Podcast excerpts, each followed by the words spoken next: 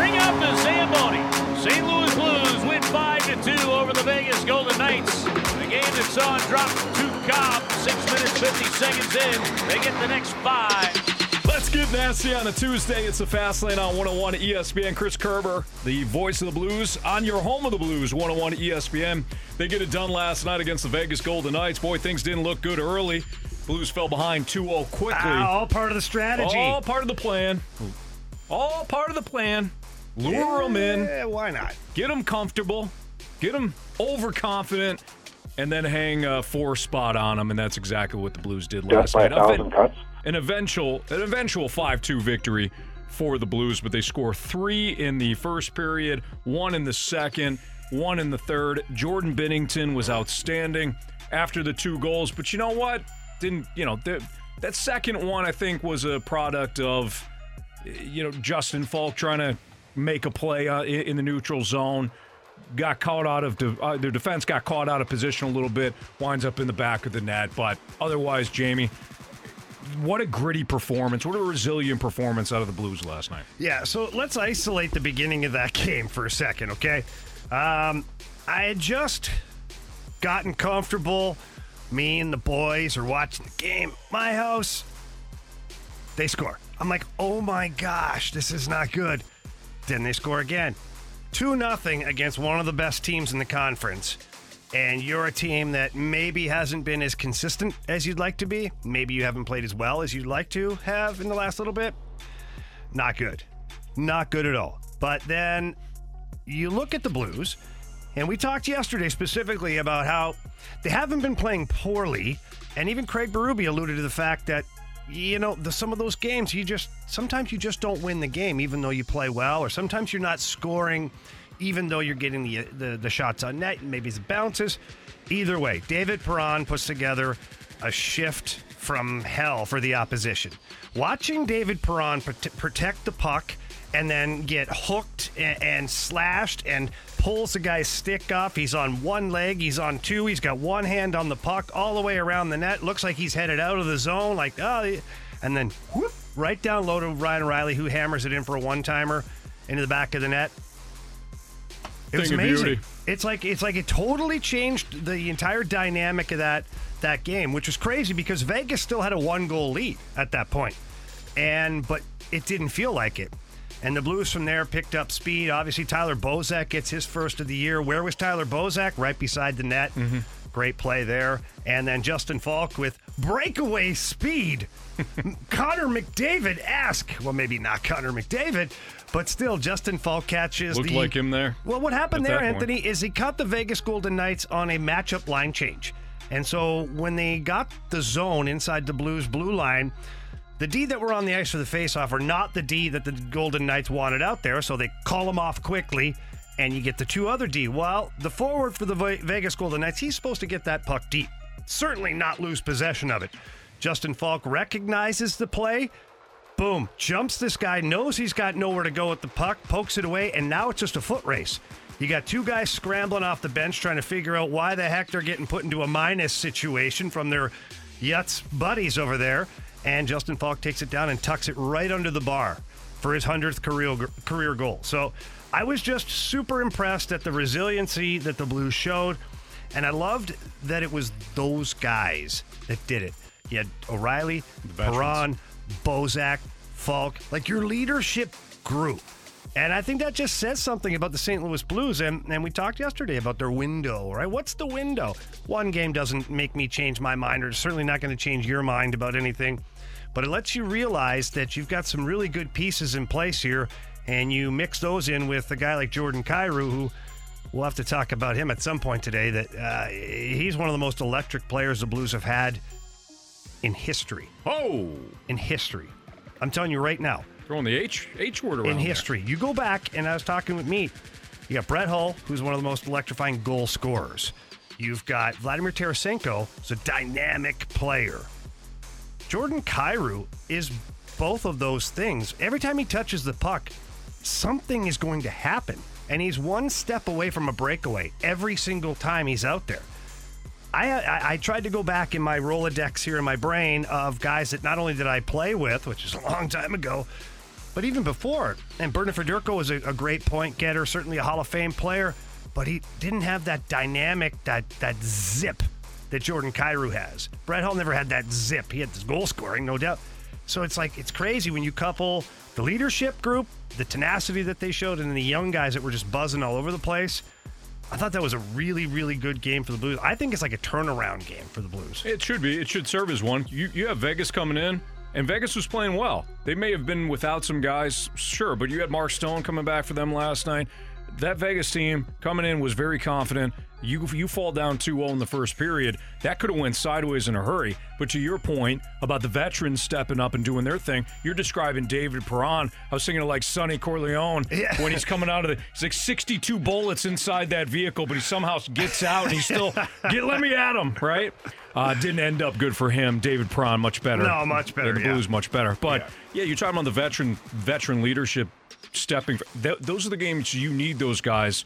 It's the Pat Maroon – calm down, everything's fine, mm-hmm. we're going to be fine, let me show you how, type of type of situ- situation, type of game. I'm a hometown hero, baby! And right you are. And you will always be that. You're talking about the young guy, Jordan Kyrou. I thought Robert Thomas played very well, too. He's incredible I mean, as well, Anthony. He had some sick mitts there, a couple of really nice He's passes so out of him. Skilled. Oh, my gosh. At one point, we're going to have Kyrou and Thomas together, whether it's this year or next year or whatever, and it's going to be crazy.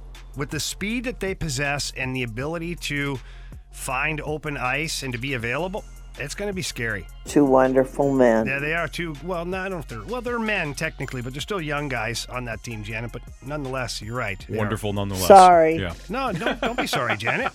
We're fine with it. Another guy too, uh, that uh, it's amazing. Doug Armstrong seems to find the right guys. Now there are some ups and downs in some of the last couple of years, but one guy that I think Doug Armstrong targeted specifically was Brandon Saad in the offseason. And they talked about how they wanted to get back to the identity of what the Saint Louis Blues are.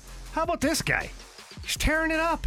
Brandon Saad has been incredible, and he falls yeah, right into that. Four goals last three games, or yeah. three games left, four, something like that. And he uh, he falls right into that category, Anthony, of the guys you're talking about, guys that are, you know, don't worry, I got this, the leadership guy, been through it, been there, done that. Well, yeah, he's got a couple of Stanley Cup rings. It tells you he's been there, done that, and he's got eight goals now on the season. Not bad for a pickup in fourteen games.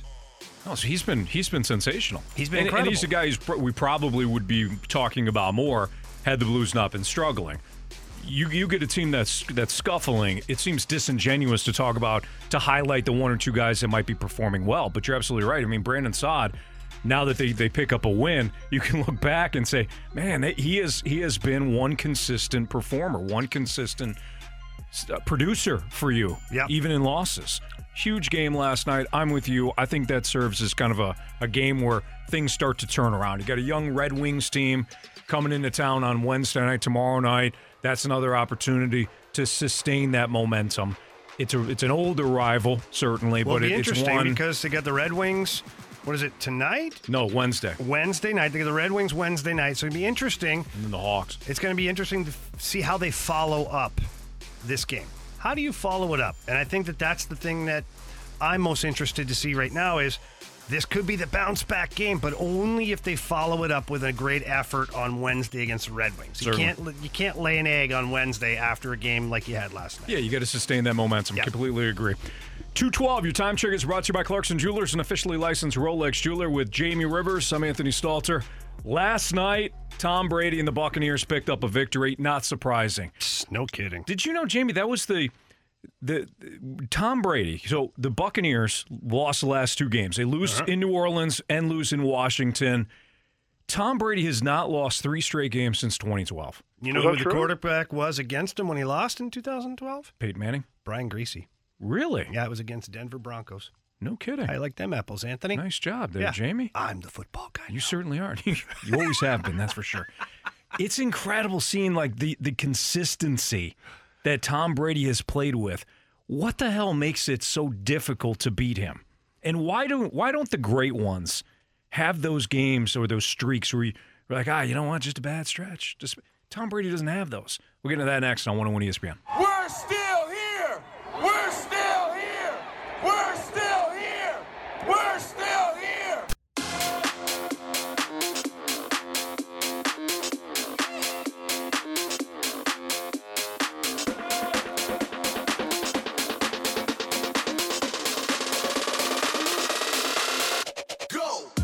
S N L one oh one at E S P N. Last night, not very compelling from a football standpoint. You had the Buccaneers routing the Giants thirty to ten, and they should have routed the Giants. And by the way, some fallout from the game last night from, from New York's standpoint. The Giants fired offensive coordinator Jason Garrett. What? If you saw any of the post-game comments from Joe that? Judge, Joe Judge said, yep, this is this is on the coaching staff. What what you just saw was on the coaching staff. And then he turned around and he let he relieved Jason Garrett of his duty. So that's the first domino to fall. The Giants need to completely start over.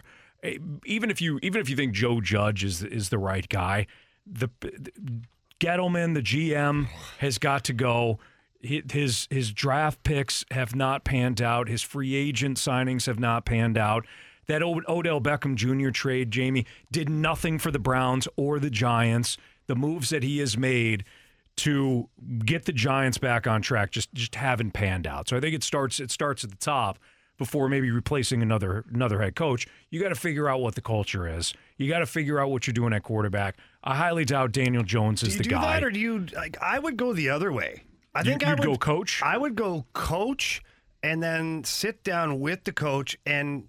Now put the master plan together, going, okay, I know this is the coach I want, and I like the way he coaches, he thinks, and all his systems and all that. I'm going to sit him down and say, okay, who's our next quarterback? Yeah. What does it look like? Is it somebody that's in the league? Do we have to go get him?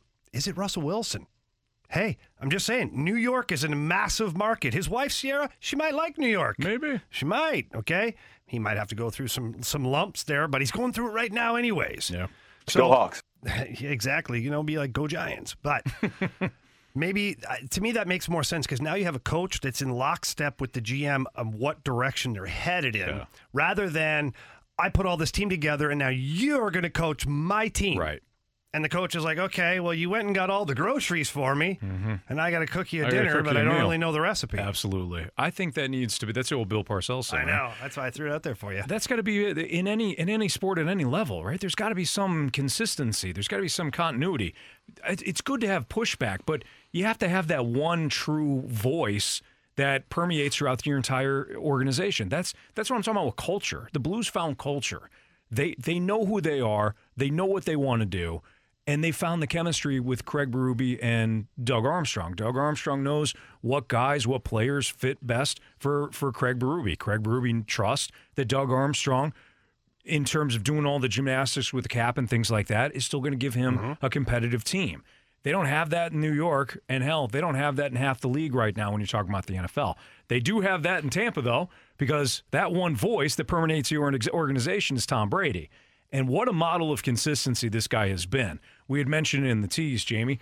It is. It has been since two thousand twelve. I think it's two thousand two. It's two? I think it's two thousand two. two thousand two? I think so.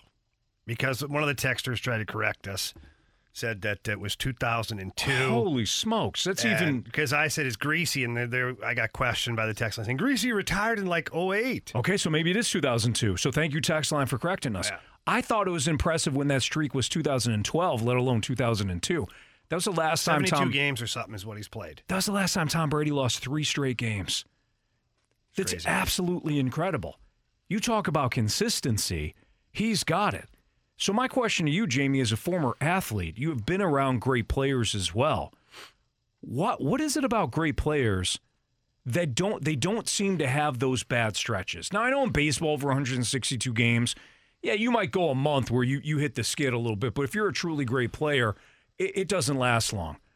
But two thousand two was the last time Tom Brady has lost three straight games. What do you think it is about great players that just they don't suffer those those bumps in the road? Well, one, they're great players, right? I mean, it speaks for itself, and for the most part, they have a huge influence on whatever team they're playing on.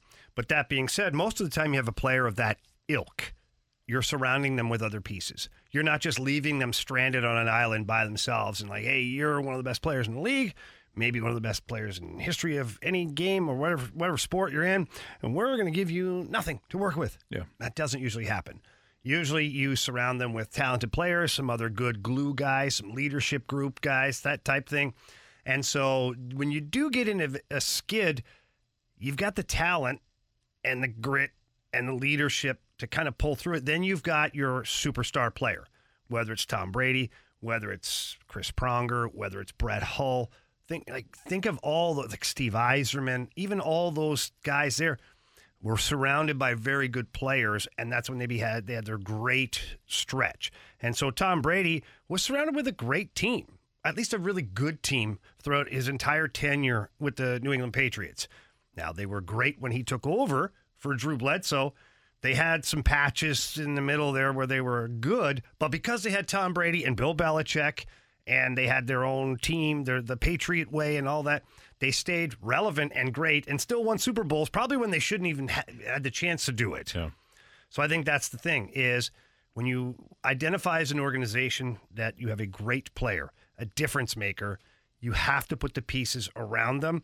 And I think that's why you don't see the stretches of like just awful football from somebody when you have such a great player. Yeah, I think th- I think that's a big part of it. You're right. Surround them not only with the ki- with the great with a great cast, or the best cast that you can, you can create within the salary cap, but also the right coaches. And I think when it comes to Tom Brady or Bill Belichick, or I've said this a lot about Adam Wainwright, who's another great player that's, that has played a long time, and he has rebounded, whether it's from injuries or poor performance, he has rebounded quickly. Those those types of players, again, Wainwright, Brady, some of the best, some of the best in any sport, they self-diagnose very mm-hmm. quickly. Tom Brady knows when something is off, and he knows how to correct it. Whether he's doing it or his offense is doing it, he knows this is the problem. Here's the solution. Now let's go. Let's go and execute. As opposed to some players, and I don't want to just pick on, you know, just anybody here, but it, it really can apply to any. Oh, just pick on someone. Any player. How about Baker Mayfield? Oh, there we go. When things. Oh, you better be careful. His wife's gonna. She's gonna mean Instagram you. That's fine. Uh huh. Bring it on. I'm gonna tell her too. When it comes, yeah, I bet you are. Mm-hmm. When it comes to Baker Mayfield, when he's when he's struggling, he he might he might overanalyze things or get frustrated, start pointing the finger at you know the fan base or or, or whoever, his teammates, as opposed to being able to say, okay, here's the issue right now. Let's fix it and move forward. I think Tom Brady does that very well. And like like I said, from a local an- angle or a local standpoint, how many times do you see Adam Wainwright have really bad back-to-back-to-back starts? I mean, it's it's uh, rare. It's, it's rare. It's unheard of, to be honest. Binnington has gone a long stretch, too, uh-huh. where it, it, he usually didn't put back-to-back bad starts together. Now, recently, you know, we, he started to have three or so. But what? What? I yeah. don't think. Name three. The Arizona game. The I'm messing with you. I'm messing with you. I, I think it's that that self-diagnosis that's important. Of course, as well. And uh, those guys uh, they they expect a lot out of themselves. So in challenging themselves, it's challenging the team too at the same time because the team knows, okay, this guy's he's hardcore right now. We better get on board here, or we'll just be in the way. Yeah. And one thing about Tom Brady, one of the last things I want to say is, I just find it interesting that Tom Brady was not somewhat, pretty much in the shadow of Bill Belichick for almost his entire tenure as New England Patriot. Till the last couple of years, he kind of was like fighting his way out of the shadow, and I think ultimately that's how come the the little the separation happened. Yeah. Then he went down to Tampa, and Bruce Arians. We know Bruce Arians is a big personality and was very outspoken and this and that, and it's the Bruce Arians way. You barely hear about Bruce Arians anymore. Yeah. And it's Tom Brady.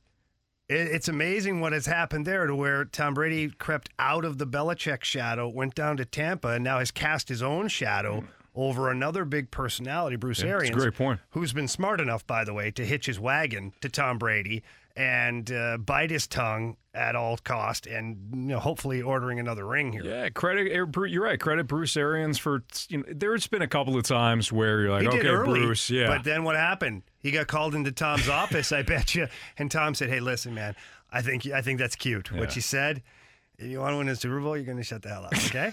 We'll let you wear your little funny thing on your chest uh-huh. and you're good. Just go, okay? Do Thank think, you. Do you think Bruce Arians, when he got into Tom's office and he sat down, he's like, why is this bigger than mine? This is Not only that, he had, he had the sweats. Like yeah. he was headed to the principal because yeah. like somebody left him a note, Tom wants to see you in his office. Right. Oh, shoot. Do I grab my playbook? Please don't fire me, Tom. God. Pretty much. I'll shut my mouth, I promise. Tom, I'm really sorry. You're right. I thought it was fun. I, my bad. Just want a Super Bowl ring, please. Just go win me a championship, please. Jamie Rivers, Anthony Stelter, it's the Fastlane on one oh one at E S P N. Sports would be better if. If you want to leave us a mic drop, you can. If you want to leave us a comment on The Air Comfort Service text line six five seven eight zero. Sports would be better if you can go any sport, any direction you want. And it all stems from uh, Jamie Rivers yesterday saying, you know, sports would be better if LeBron James, uh, you know, like took a beating at half court. Get his Hell ass yes. kicked. Yeah, when he does stuff like he did to uh, Isaiah Stewart, things like that. Yeah. So that's the genesis of the conversation. But sports would be better if. That's next on one oh one E S P N. I love Tom Brady.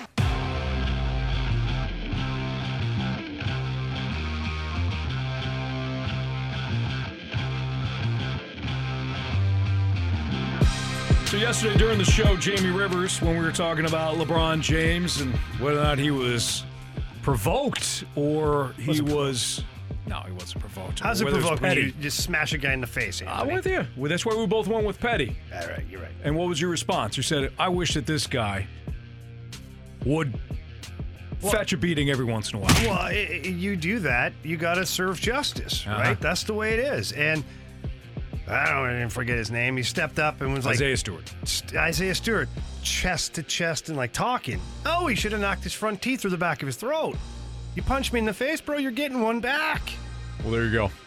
So that's the genesis of our conversation now. Sports would be better if... Things in life, it's, it's the way you It's the way uh, you would handle it. So I'd, listen, I'm with you. I mean, I don't think the people at Walmart appreciate that. But no, still. Not at all. Okay. No. But if all a guy right. punches me in the face at Walmart, guess what? He's getting one back. Fair enough. Yeah. All right, sorry, mate. Go ahead. So I'm assuming I'm assuming that uh, Jamie, sports would be better if, and you're going to finish that sentence by saying something about uh, inflicting more violence or something. Uh, well, a lot of the text line actually agrees with me. Um, they said that there should be uh, more fighting allowed, like right on the court or one v one right on the right on the field. And Matt Holliday has supported this movement before, talking about baseball players just squaring off in the middle of the field. Soon as somebody goes down, you know, it's like, okay, you break it up. Just like hockey, you hit the ice, you break it up, you give a little, other, a little pat on the head, and you're gone. No big deal. Mm-hmm. Don't even throw them out of the game. Why would you throw them out of the game? There's possibility for a second fight if you leave them in there. Fair enough. Right? Okay. So God, fo- that'd be a good sport. So more fighting in baseball and no, basketball. basketball. Hell fo- yes. Football, right. Buckets off, center field. Buckets off. Yeah. Meat, what about for you? Sports would be better for me if referees had to talk to the media and answer questions after the game. Think about that Alabama-Arkansas game over the weekend. Some controversial calls, one of the biggest games in college football, and then all of a sudden those refs have to go in and face the media who's firing questions at them in S E C country. I think that would be great. Or especially an umpire after a game, calling, uh, calling him out on his strike zone. Why don't you let that guy talk after the game? That's what we need in sports. It's accountability. Could, yeah, I couldn't agree more. And this goes back to, well, so many times. I mean, just think about the, the, the pivotal calls that have been missed over the years in every sport. But it sure would have been nice here to keep it local in Saint Louis. And we talked about it yesterday. Heck, we talk about it all the time when we reference, you know, turning points for the Saint Louis Blues. But the hand pass against Anthony's San Jose Sharks. Not my Sharks. They are your Sharks. But that because was a massive that was a massive miss by the officials. And then you know darn well that they leave the ice, they go see the video, and they're like, oh boy, we really Whoopsies. we really effed this one up. Uh-huh. So now you got to get to the podium and you talk to the media and you answer questions. Yeah, it's uncomfortable. No, no kidding. It's uncomfortable for Jordan Binnington and Ryan O'Reilly, too, when they have a bad game and they've got to sit there and answer questions, or when Mike Yeo, during that horrible stretch for the Saint Louis Blues, had to get up there every single night and talk about why his team was losing, right? Why they're failing, why things are going wrong. Hey, officials, man up here. Let's go. Think about that hand pass game, and if the officials had to talk after that game That's instead of the players. Yeah. Well, I wonder, too, if, if officials would want to, to some degree. You know, you get up there. Like, I think about... Um, well, I don't know. Some of them might want to dig a hole in the floor and hide. Okay, well, that's Jim Joyce, the first-place umpire for the Amar- um, uh, oh, Galarraga. He blew the no-hitter? He blew the no-hitter call. He felt horrible. They did... A, fortunately, he did talk to a, a reporter. It wasn't in a press conference situation, but... They they detailed how he took the drive from Detroit down to Ohio, not after the game because he was so distraught. He went he went back home. I think he saw his mom, and he was just like, "I just blew this this game for well, this kid and all sure that." He wanted to make sure she was safe, I think. Maybe, maybe. Good point. Yeah, I doubt Cleveland, the I doubt they care too what? much. You see them burn LeBron jerseys yeah, when he left? But Detroit, they don't care. Yeah, that's a good point. But when it comes to Jim Joyce, like I said, again, I think about that situation with Jim Joyce. Maybe he would want to say, face the media and say, look, I screwed this up. I'm human. What I saw, it was bang, bang. I saw, I called it safe. I made the, the wrong call in this. I wish I could go back, but I can't. Because then you add kind of the human element to it. Or if the umpire or the official is kind of a jerk and says, no, I was right, eh, you could pile or on him. Or you could just say, I know the video show is different, but in the moment's what I saw, exactly. And in the moment I thought I was right. Yeah. My sports would be better if, I'll tell you, football would be better if they got rid of the stupid penalty, the uh, stupid situation where the guy reaches across the, the goal line, but the ball's like batted through the end zone. It's a touchback for the other team. That's it so makes dumb. no sense. So dumb. What? It makes zero sense. Reference one time that's happened, Anthony. A lot. It's happened a lot, Jamie. Too many times to, to count. Were those games that maybe you had a wager on? No, I mean, I just look. Probably. Whether I whether I did or, or didn't, would I better benefited from it or not? Yeah. It's a dumb rule. If you want to penalize that team, you lose the football. Great. ten-yard penalty. Back right. it up. You shouldn't be at the goal line if you did it. Fine. And if but the why ball the crosses other team, the goal line, it's a touchdown, why right? Why would the other team get it? Doesn't make any sense. Stupid. Speaking of uh, last night, I don't remember who the receiver was last night. They got stripped on the sideline. It was kind of early in the game. Is that kind of a similar play? They said that it was an incompletion because he didn't make a football move right. going forward. Define a football move. I mean, when you're move. watching that, what if the guy's a pioneer catch. of the new way? Define a football move. He had his two feet in. That's a pretty, like, right. define a football move. Yeah, okay. Yeah. You know what I'm saying? Yeah. That's where I, I'm like, no, make it like an official where he has to take a step or two feet down or, or whatever. So. Yeah. But a football move. Mm-hmm. Come on. We're gonna leave it up to your discretion. Pretty much. Let Go me, for it. Let me throw this one at you guys. Uh, instead of like this, the seventh inning stretch, you know, you sing, take me out to the ball game. Uh, sometimes you're doing the wave. What if you have a seventh inning beer chug? Like the oh, entire I think that's crowd already. Oh, the you mean entire, the entire like, crowd? Like the, the ah, stadium almost like children? enables it. They're like, hey, everybody, let's go. Time for your seventh inning beer chug. three dollar beers in the seventh. Do you, do, huh? do you have to I D the whole crowd? Well, not everybody in the crowd. I mean, not everybody is doing the wave, too. You don't have whoa, to force whoa, whoa. people to Miss do Lippy. it. If you're not sitting there, if you sit there during the wave, you shouldn't be at the game. Oh, wow, sometimes I don't know you don't want to participate yeah. with the wave. Oh, it's really hard to stand up, Anthony. Hey, throw a hand up. Okay, well, there you go. You just participated at least. Yeah, I'm not standing up. Just yeah. okay, get out. A of half here. wave, a yeah. ripple. Exactly. I don't want to do the tidal, t- the tidal wave here. I'll give you one little small wave. All right, let's hear from Joe on this. Sports would be better if. Let me tell you something that would make sports better. If Brad Thompson showed up to work every once in a while, right? Like I, I get on the one oh one E S P N app, I listen in real time. All I want to hear in the afternoons when I'm slaving away at work is Brad doing some Albert Pujols impersonations or saying something off color about Danny Mac or whatever it may be. But I can't do that if Brad doesn't show up to work. I'm stuck with Jamie, you know, stuck with uh, you know, B K and Ferrario, whatever it may be. Uh, just come back Anthony. to work, man. Just come back. I don't know if I should be insulted or not. He just skipped right over me. Anthony. But I, he's not stuck with you. D- wait a minute. D- is it better or worse that he totally just ignored you? I don't know.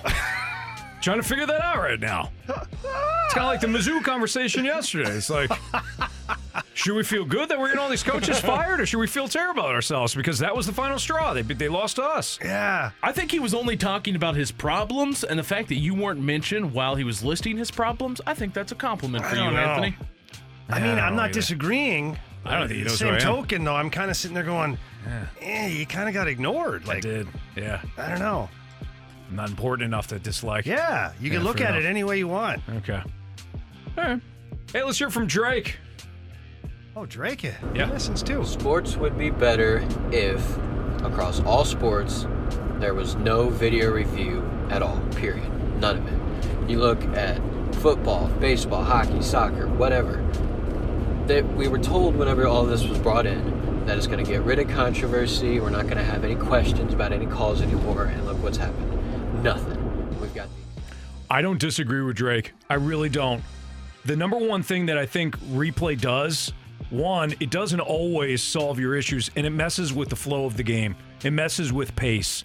hockey's got the best pace of of all the sports outside of maybe basketball. I think basketball and, and hockey, they, they both back. have. Take it they back. They both have. No. Anthony, take I'm it not. back. Now not. I know why you got ignored. Both of those both of those sports have good pace. The action is constant. What? Oh they don't God. have a ton of reviews. Basketball, when you get to the final two minutes, so, you know, timeouts, review, this, that, the other thing. Timeout. Then oh forget it. Oh, my God. Free throws, your fouls. Your, your most, the most drama throughout the course of a game, right there in the final two minutes in basketball, it goes, go to, goes to a snail's pace. Mm-hmm. But hockey, constant flow. Football, constant flow, and so you got to replay, right? They got to figure it out where... It's just it's just incredibly quick. They get it done. I don't like the coach's challenge thing. I hate the the manager's challenge in baseball. Why? Why? Just real quick, look at it and get it done. Get it done as, as quickly as possible.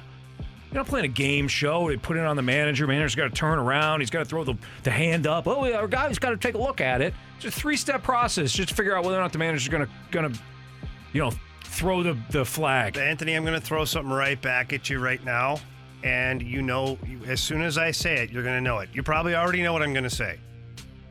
How do you think the gambling side would react to the wrong calls influencing big money games?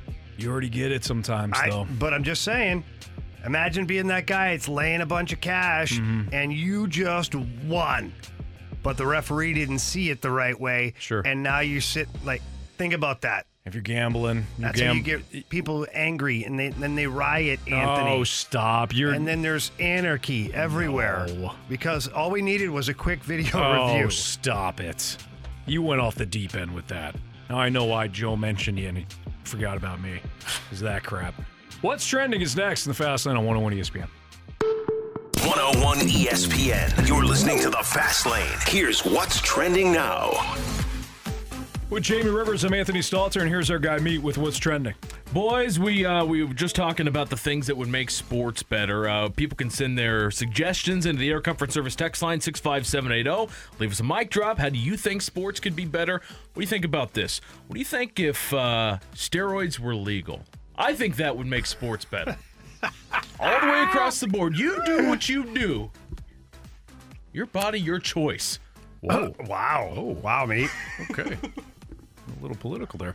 Um, e- I wouldn't want, I wouldn't want, Jamie, you could speak to this. I wouldn't want athletes to feel like they have to use something like that. They no, gain it's an their edge. Choice, though. Yeah, but is it, is it, you're a minor leaguer? There's certain seeing... sports, Anthony, where it would benefit, and there's other sports it would hinder. Yeah. Hockey would hinder a guy. In today's game of hockey, being so big and bulky and unflexible and everything being tighter, all your tendons get tighter, and that, sure. that's all the guys who were on roids back in the nineties were fighters. And it's kind of started out of nowhere where all of a sudden there was like one or two guys that came back after four or five months being away, and all they, their their shoulders started behind their ears. Like it just, blah, and you're like, what on earth happened to that guy? And then he's just knocking guys' heads off their shoulders. You're like, okay, I get it now. But that guy played like two, three minutes a game. Right. It was irrelevant to the game except for the fighting part. And so for a sport like hockey, especially right now, this sport of hockey, like you get eaten alive. You wouldn't even be able to move out there, or you'd be injured. So, you know, I, I think... steroids, just take it all out of the game the way it is. Let the athletes, I think that's a differentiator to me personally, is the athlete that can do it without the help. Right. Because I think that's the sure, natural, hey, I mean, this... that's the natural advantage that you have sure. as a human being is I might be more athletic in one sport than Meat is, and he might be more athletic in another sport than right. and Anthony is, but that's the advantage you have. That's why there's scouting right. and drafting and developing. You throw steroids in the mix for some of these football players or something, and all of a sudden you got an offensive lineman that's picking up three guys and throwing them. Like, yep. I don't know where the fun is in that. Jason Garrett has been fired by the New York Giants. They lost to the Bucs last night. Joe Judge had Joe Judge had some kind of interesting comments after the game, talking about uh, his confidence, his faith, and his coaching staff. But then he's like, we're going to look and see what changes may need to be made. But he talked about how they need to score, how uh, the players aren't being put in the right positions. And there's just kind of the writing on the wall, of course, today. Garrett is officially gone. It took twenty-six games And he's obviously not the only problem. There's a lot of problems with New York, but now they can at least find a new offensive coordinator. You had to. Well, you guys showed me a, a video. Oh, boy. In the office where three New York Giants wide receivers basically all kind of collided in the same the same area. You could have thrown a pillowcase on top of all three of them. Yeah, in terms, and then say, hey, go run your route. Yeah, mm-hmm. Pretty much. That's what it looked like. And you guys asked me, hey, does this this this wasn't by design, was it? And no, absolutely not. I think one guy made the mistake. But the bottom line is, if you know, Coach Coach Ventura used to say this: if you're not coaching it, you're either coaching it or you're allowing it. And if you're Jason Garrett, you're clearly not the right guy from a play-calling standpoint and the right guy to usher your offense to that next level in New York. Ugh. And Daniel Jones has not gotten better. The offense has not gotten How better. How is Daniel Jones, guys? I'm sorry. My head just about exploded, okay? How is Daniel Jones your starting quarterback on a team that's based in New York? Half the country doesn't even know who Daniel Jones is. Maybe even three quarters of the country. They they don't even know who the heck is quarterback. At least with the New York Jets, the Zach Wilson, he's got the little movie star looks and this and that. Time will tell how good of a quarterback he is in the N F L, but mm. this Daniel J- bleeping Jones? You call him Doctor Jones. Uh, yeah. I don't know. He might be a doctor. Maybe a better doctor than a quarterback. But Eli, Eli wasn't the personality. And he, but he was, had the he name recognition, though, Anthony, and he had a massive college career. He was a big get for the New York Giants. He really was. So you're saying because they're in New York, they got to find somebody that it's has always, some sort of what is that? big market ability? Somebody always it. says, like, the big market teams always have to have the stars. Like, the L A franchise always have to have the superstars. In my opinion, the New York franchises have to have stars. Sure. Regardless of if they're good or not? Well, well if, usually if you got a Anthony, star, you're going to be good. What star player isn't good? Russell Wilson. Well, right name now. a star player then that the Giants the Giants should be. You're you're, you're going to go with Russell Wilson. Deshaun Watson. It's a bad person, okay. allegedly, but he's a star quarterback, and if you put him under center in New York, oh, be careful if you put him under center. Do you want to do you want to give up your next three drafts, next four drafts to get him? What's the difference? They suck right now. Might be doing yourself you find, a favor if you don't screw up a draft pick. How would you find the right guy to to, to figure it out? How would you find the right guy that okay, but Anthony, that recognizes goes hand in hand what with the quarterback it. That's what is. I can't figure out is how all these big market teams can't figure it out. How the Jets have been terrible my entire life. How the Giants have been terrible pretty much the last thirty years, twenty, thirty years. No way, they won two Super Bowls. Okay, you had like the five-year span. I said pretty much. You said terrible. That and you didn't did mention the, the same, same the last sentence as the they've Jets. Been like terrible. It's like saying that the you know the Blues are on the same level as the Senators right Since now. Since Michael Jordan, the Bulls have been terrible. Oh, bull roar! How? Bull roar. In these cities. That Bulls I don't, don't know. I don't know why. Forget about these cities. Like how how are certain teams always terrible? The Jets have always been terrible. The Lions have always been terrible. The I'm Dolphins. sure there's a hockey equivalent as well. Like teams that have just always been terrible. How does that happen? I mean, the Arizona Coyotes haven't been very good for a long, long like time. What? Why can't why can't certain franchises figure it figure it out ever? Are they cursed? Yes. Say that as a Falcon fan. Absolutely. Yeah, we're cursed. Not our fault. We're just cursed. Last note here, uh, talking about those Giants teams, the little bit of success they did have in the mid two thousands, Michael Strahan was on that team. Now, Michael Strahan is headed to space. Blue Origin, the uh, Jeff Bezos-led space exploration adventure, they already went up. Was the Shatner thing on, on Blue Origin? Sure. Shatner? I don't know. Yeah. He went into space, too. What are you too. calling it? Uh, Blue Origin. Okay. Yeah, yeah. But uh, Strahan is going up there. Alan Shepard, who I think was one of the first, was he the first U S person well, in Shep. space? Yeah. His daughter's going to be on the uh, flight as well as Wait, four paying customers. They get to go to space. The uh-huh. first the first non-astronaut in space. Is that what you're saying? No, he, he, Alan Shepard, I think he was the first U S astronaut in space, right? Hey, not on the moon, Anthony. Yeah, way back oh, in the day. Oh, in space. Oh my That's God. where I was going with yeah, it. No, no, yeah, no, no. You went to college, right? Apparently. So much for those four years. I was there. Hey, Seven years. I got a de- They handed me a degree. Underwater firefighting. Probably. I haven't read it. But uh, Strahan's going to space. Ah, good for him. That's nice. Would you guys do it if somebody offered you the opportunity? Sure. Yeah, I don't Okay, care. You can it's stream fun. It on your Facebook or yeah. your I, Twitter I w- show page yeah. or whatever. I would I'm wait paying, a little I'm not bit. Paying for it, but sure. I would wait a little bit. It doesn't seem like it's all that fun yet. It's only a ten-minute like ride. You just get yeah. strapped in, and you're like, you go through the whole thing, and, the, and like, and then what, right? Like, I want them to like have the something set up up there, like you take off, you go to space. Like you, you want to, like you want to tailgate out there. You want the, you want to hit the nightclub on the moon. Mm-hmm. Mm, mm, mm, mm, mm, you know, then that, then I'm in. Makes sense. Yeah. Somebody Dagobert on the moon. Exactly. Yeah. yeah. Somebody Three needs levels to get on, on the moon. Welcome. It's some guy. Welcome up here. Welcome. He's been there since nineteen forty-two. It's Shep himself. It's Shep himself. All right, Jamie. uh-huh. On the moon. Can you imagine? Floating. Yeah, every alien from every universe coming in for that. You're dancing you're dancing with somebody who's floating. Like some three-headed green girl. Oh, yeah, baby.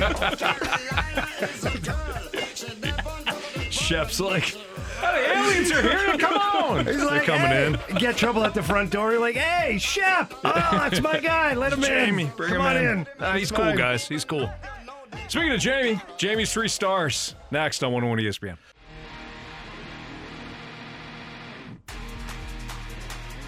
Three o'clock, your time check is brought to you by Clarkson Jewelers, an officially licensed Rolex jeweler. With Jamie Rivers, I'm Anthony Stalta. Blues, very resilient win last night over the Vegas Golden Knights, five two, after falling behind two oh. Jamie, hit us with your three stars. Number three. Special teams. Gentlemen, we talked about this yesterday extensively. Craig Berube and the team weren't very happy after their game in Dallas. They went one for six. On the power play, they gave up two shorthanded goals. Their penalty kill had not been great since the start of November. Well, that changed last night. Not in a massive way. Not in a massive way. But they went one for two on the power play, and they went three for three on the penalty kill. Ends up being a big difference in the hockey game for the Saint Louis Blues. So, nice to see the Blues special teams get back on track.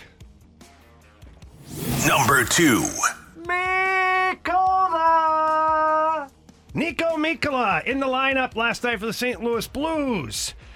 He was in there in lieu of Robert Bortuzzo, and the big man has gone from like eight minutes to eleven minutes to a, a season high last night, which put him at sixteen thirty-eight of ice time.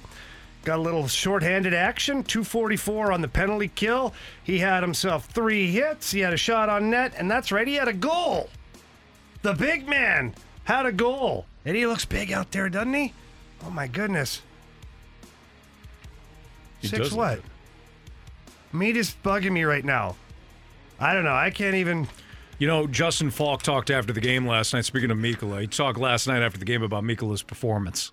For him to jump in the lineup, that's not easy after some time off there. And, and to play the way he did, that's, that's tough, and it's a credit to him. Uh, Clearly he's been, you know, working hard and, and getting himself ready for that. And to get the goal, that's huge. I think everyone's happy for him, and he, he deserves it. Cut number six, Jamie. Okay, but you should hold up the paper that has the cuts our, on we it. We got to get our signals down. There was a, he there was a moment. The six. He's like, I'm like, what? Would it, like, I thought, because I had said five shots on net. He's like, six. I'm like, six shots on net?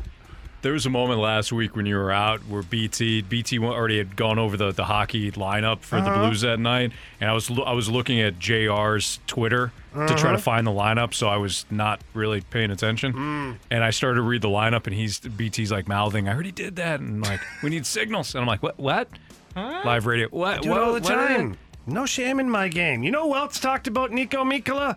Craig Berube talked about him last night. And here's what Craig Berube had to say about Nico Mikkola. He was just on top of people. Like I told you, he's aggressive, his skating, and he scored a nice goal, like, to get up in the play. And his puck play was good tonight. Moved the puck well. Um, so he was a good player. Let's cut three, Jamie. All right, perfect. I appreciate that. And that was a really good one. Well done there.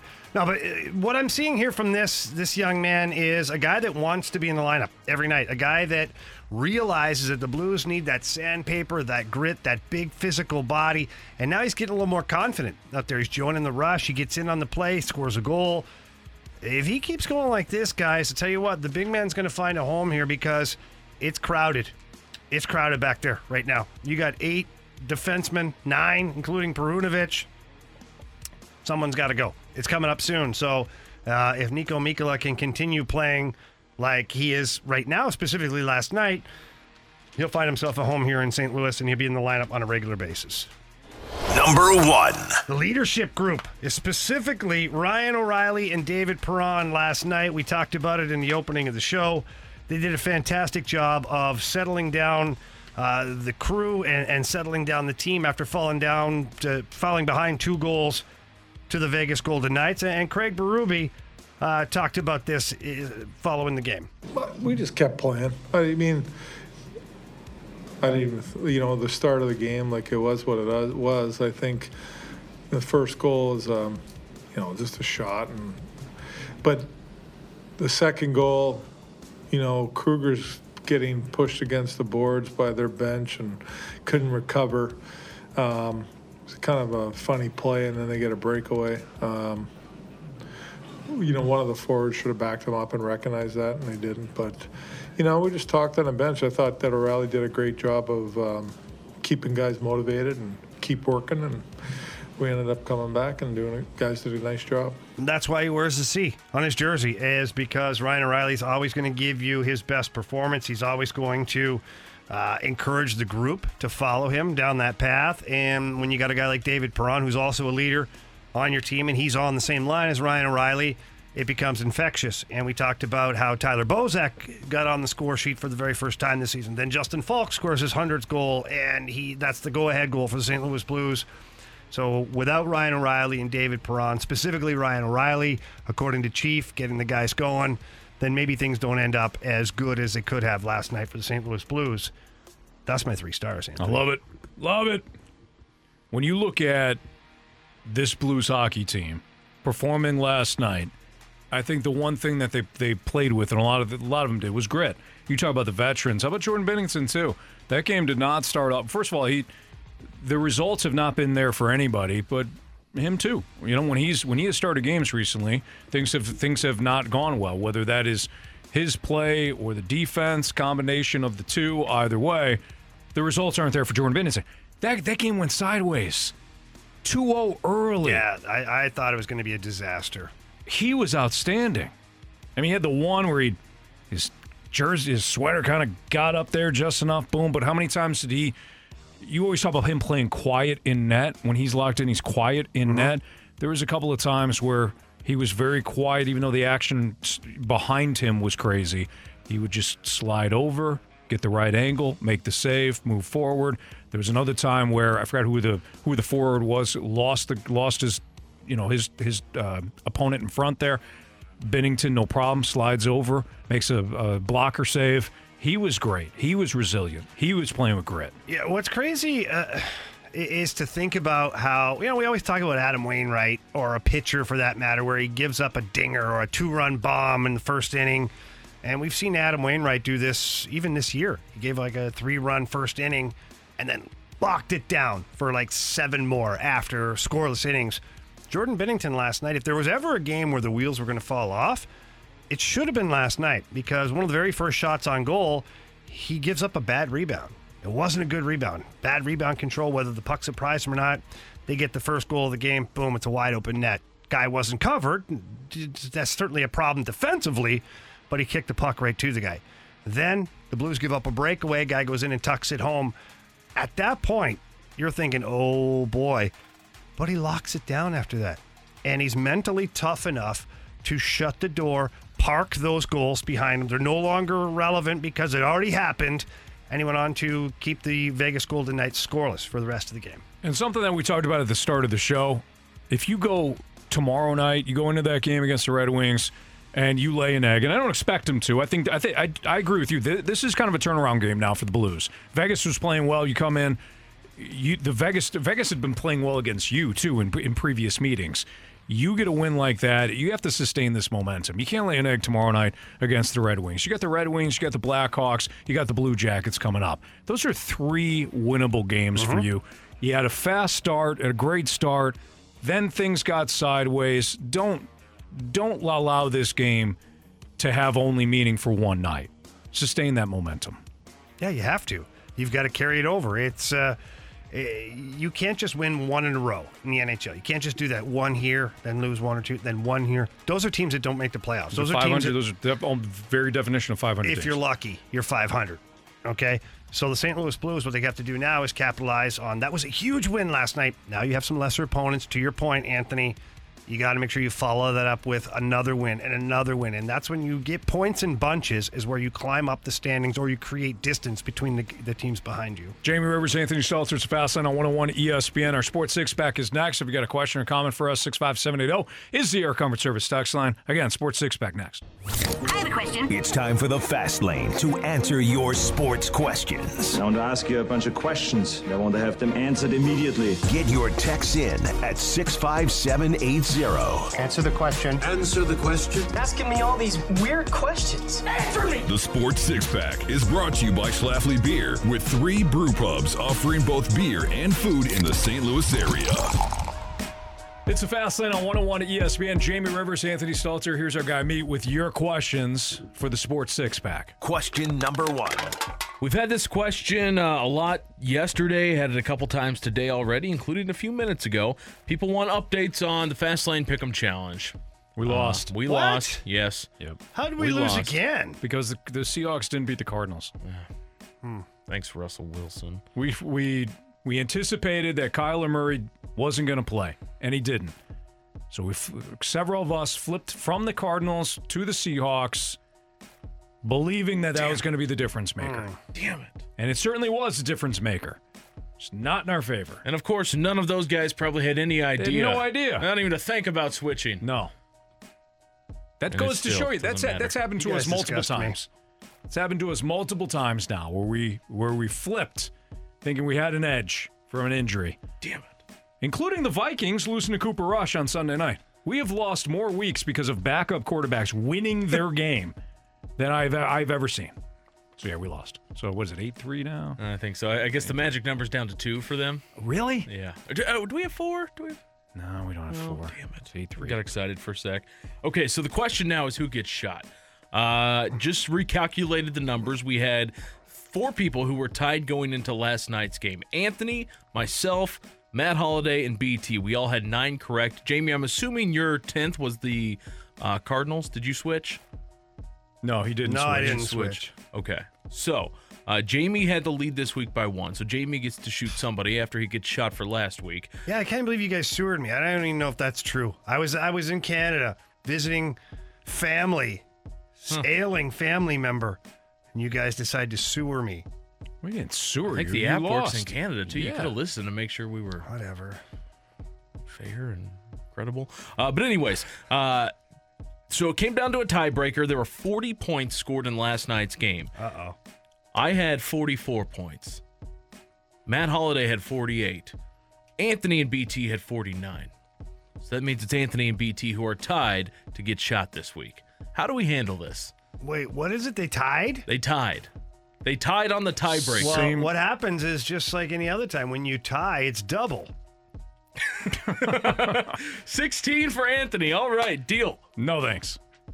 I don't agree to that. How do we handle this? Do so they how both do you get shot? Ha- no. Well, I mean, sudden death. But here's the problem with that theory: is what is B T? Has he? He hasn't even been shot yet, has no. he? Mm-hmm. So he's owed one. So how can you say, oh, you split it, and right. he takes four shots for Anthony's? I'm just trying to be yeah, fair here. Yeah. So. Even if they split it and then Anthony got shot seven times and B T got shot twice because he took, I don't know if that works either. So should we just do like a coin toss? A rock, paper, scissors? I've been good in tie-breaking situations, so. No, no, you haven't. Um, I'm do trying they to both think get of... shot? I mean, do we go that route? So if that's the case, then Anthony gets shot eight times and B T gets shot once? I mean, if that's the route you go, that's what I'm asking here. Hmm. I, I know Anthony's not a fan of that. I vote for me not getting shot. Huh. Huh. B T B T says, I'll take it so Anthony doesn't get killed. Thanks, B T. No, that's a teammate. Really? Yes. No, we're not allowed to do that. Thank you, B T. No, we're not allowed to do that. No, that's nope. a teammate right there.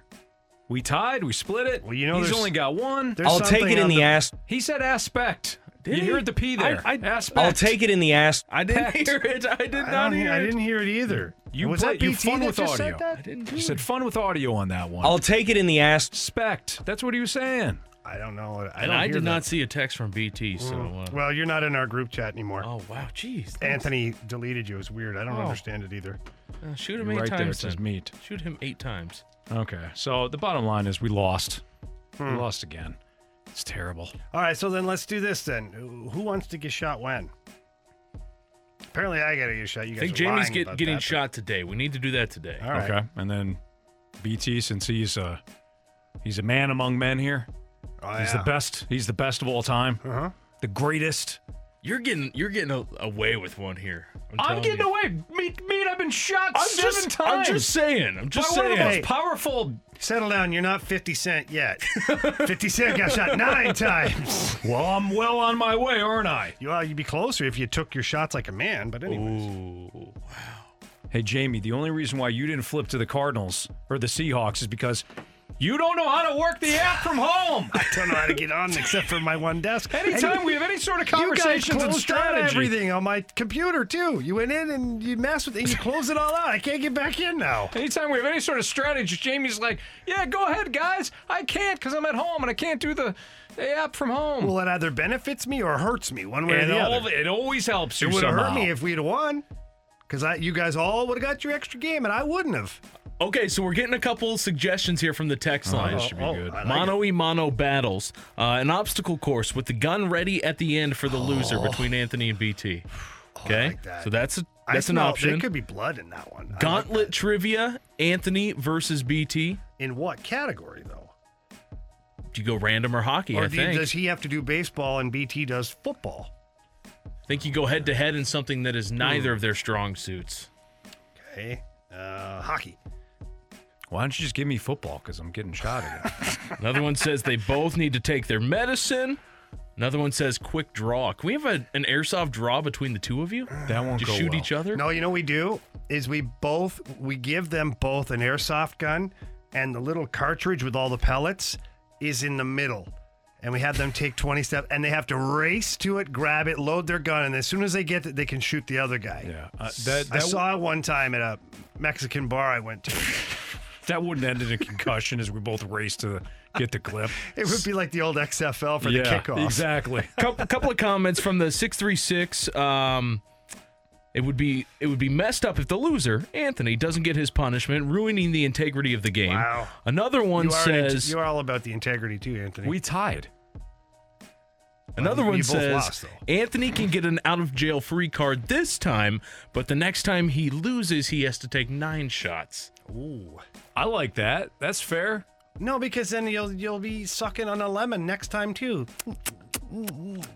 Jamie. What? Out of all of us, I've taken seven shots. Well, you I'm should ba- play better. I'm Baker Mayfield here. I haven't played well, but I've showed toughness. Well, is your wife going to write it on yeah. Instagram? No, because husband, well, she's we got so to be tougher she's now. Got is that what you're saying for me? He's so tough. He took seven shots in the ass. No, Kristen, Kristen would be like, play better, dude. That's what she would do, and I respect that. I like that aspect of it. Aspect. I'll take it in the ass. Aspect. Yeah. Question number two. I still don't know where we're, where we're at. We'll get to the bottom of this here soon. Yeah, literally. I don't. Uh, I don't know if Anthony's going to get away free on this one. We'll find out. I, I have, here's the thing, guys. I haven't gotten free, away free with anything. The funny part is wearing three pairs of pants today too. I was knew. prepared. He knew. I was like, "What is it? It's snow pants?" No, no. it's a, no. It's a Tuesday for it's, me. He's like, in "It's called season. layers, Jamie. Layers hey, in this cold weather. It's cold hey, out." For for some reason, over the last couple of months, on a Tuesday, I just wake up and say, "You know what? I need uh, more. I need uh, extra padding today." You should get on that buns of steel. Yeah. Mm. Screw you guys. I like this text right here. What uh, what if we give Anthony the, the get-out-of-jail-free card, but it's doubled from here on out for losses? Oh, wow. Anthony, I mean, that's kind of like kind of like that Squid Games thing. Why are the you looking nef- at me? The Netflix Why thing? Are you looking at me? I'm not the text line. B T B T's the only one so far, the only one that has been a good teammate. Not even here. I took a shot last week voluntarily for the loser because oh, I missed a pick. That was my yeah. fault. Yeah, because well, you missed voluntarily. a pick. Well, why have you gotten shot seven times? Because I've lost. Exactly. So it's just part of the game. Like it's everybody's everybody's served their their their penalty. Okay. I have served it thus far. So what about a uh, sudden death gauntlet situation to where it's like popcorn and back and forth? Trivia question, trivia question. First one that gets it right in the same round and the other guy loses, text line says that person gets one shot in the package. No. No deal. Uh, uh from the six one eight, the guys on the Riz show tied a few weeks ago and they both took their respective shots. Oh, wow. Okay, great. Just, then just, I'll get then I'll get shot. I'll get shot eight times. Let's just get it over with today. Oh, here we go. The guilt trip. Look at him. Now it's the guilt trip. Oh, you guys want oh, your pound fine. Of flesh, That's right? fine. Yeah, it's all great. Everybody's like, oh, Anthony's going to take it. You guys want to see me get shot eight times. That's just the bottom line. Let's just get to the truth Anthony, of the matter. We don't want to see anybody get shot. That you means absolutely we lot. do. No. The text line, the text line wants I to see me get look, why don't we just why don't we just go ahead and do that? And Meat, I know you're firing up the wine wine thing, I'm so not. so cue up the wine thing. I'm not firing up. Oh, fine. I t- I tied. I tied. That's okay, fine. Hang Don't on. Hang on. We have another I get eight, suggestion. B T gets one. We have another suggestion. That you just you take one shot, but it's bare ass. No. That I would do that. I would I would do that before I did all the other suggestions. No, because you know what? I lost eight weeks. So I get eight shots. That was the deal going in. Let's just do that. Oh, and now you've B T, got it's not even fun anymore now. Let's just do that. It's no fun now. That's what he's counting on yeah. right now. No, because I don't want to hear it each each and every week from everybody. He didn't take eight shots. He didn't take eight shots. He didn't no. take Everybody wants to see the eight shots. Anthony, do what I, I lo- did and whatever's agreed I upon. It's the, just I lost the tie. I, I lost the tiebreaker. Because there's no pushback for, for what I, I agreed to. Look, you want to do double? You want to do nine next time? Fine. That's fine. But why don't we just? Anthony, why don't we I don't just, like your anger right now. Why don't we? I don't we even just, understand it, to be honest. Look, B T and I were both losers from this week. Whoa, just we at this game. Just at this game, man. You have a B T's beautiful brand one. New son, a beautiful family, two other beautiful children. You're no loser. You're B T's winning got life. One. I've got eight coming. Let, done deal. That's what that that is what everybody agreed upon. This is upon. The Stalter thing. Okay? Well, I know, I know. You go ahead. You, you guys, guys have badgered me for ten minutes, and I'm giving you what you Anthony, want. All and we've tried to I'm, do is get to I'm, a solution. And now I'm whining. I'm just throwing options out there from the text line. I'm just being the messenger. We're trying here. to help you me. get okay, through this. How about this? What do you guys? How about this? I'm not. I'm not gonna. I'm not gonna judge my own fate here. I lost. I tied well, with you've B T. Already tried to do that. Okay. I will step away. What do you guys want to do? What do you guys think is quote unquote fair? Meat, you go first. Do, do we do we make a poll question and leave it up to Twitter? If you guys think that's the the fair the fair way to do it, we can give maybe three or four scenarios. B T takes the shot. They both take the shot. Uh, whatever another scenario might be, hmm. and let the people vote. I don't know. I kind of do, do. We how long do we put it for? Like an hour, two we hours? Can you do show. that? Sure. Can you do that? Yeah. Technology, Jamie. All right. If you can do, I'm okay with that solution, and let the public. It's just like a a jury of our peers, Anthony. Mm-hmm. We let the jury handle it. Well, that's what Heck, I was trying to do with things, you guys. We've seen things lately that the jury can change a lot of outcomes. Oh boy! All right, let's move forward here. Baker dodged the media. He responds to the booing, and if you're the Cleveland Browns, you're okay. This is this really our quarterback? That's next. I want to win E S P N. You are a factory of sadness!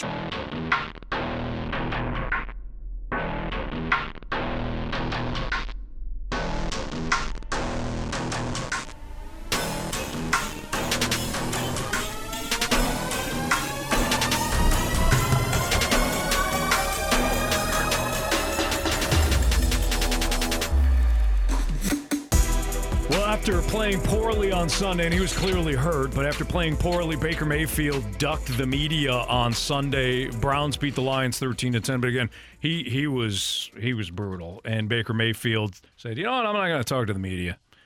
He, Bad move, Baker. He, oh, well. Mm-hmm. Oh, well. Uh.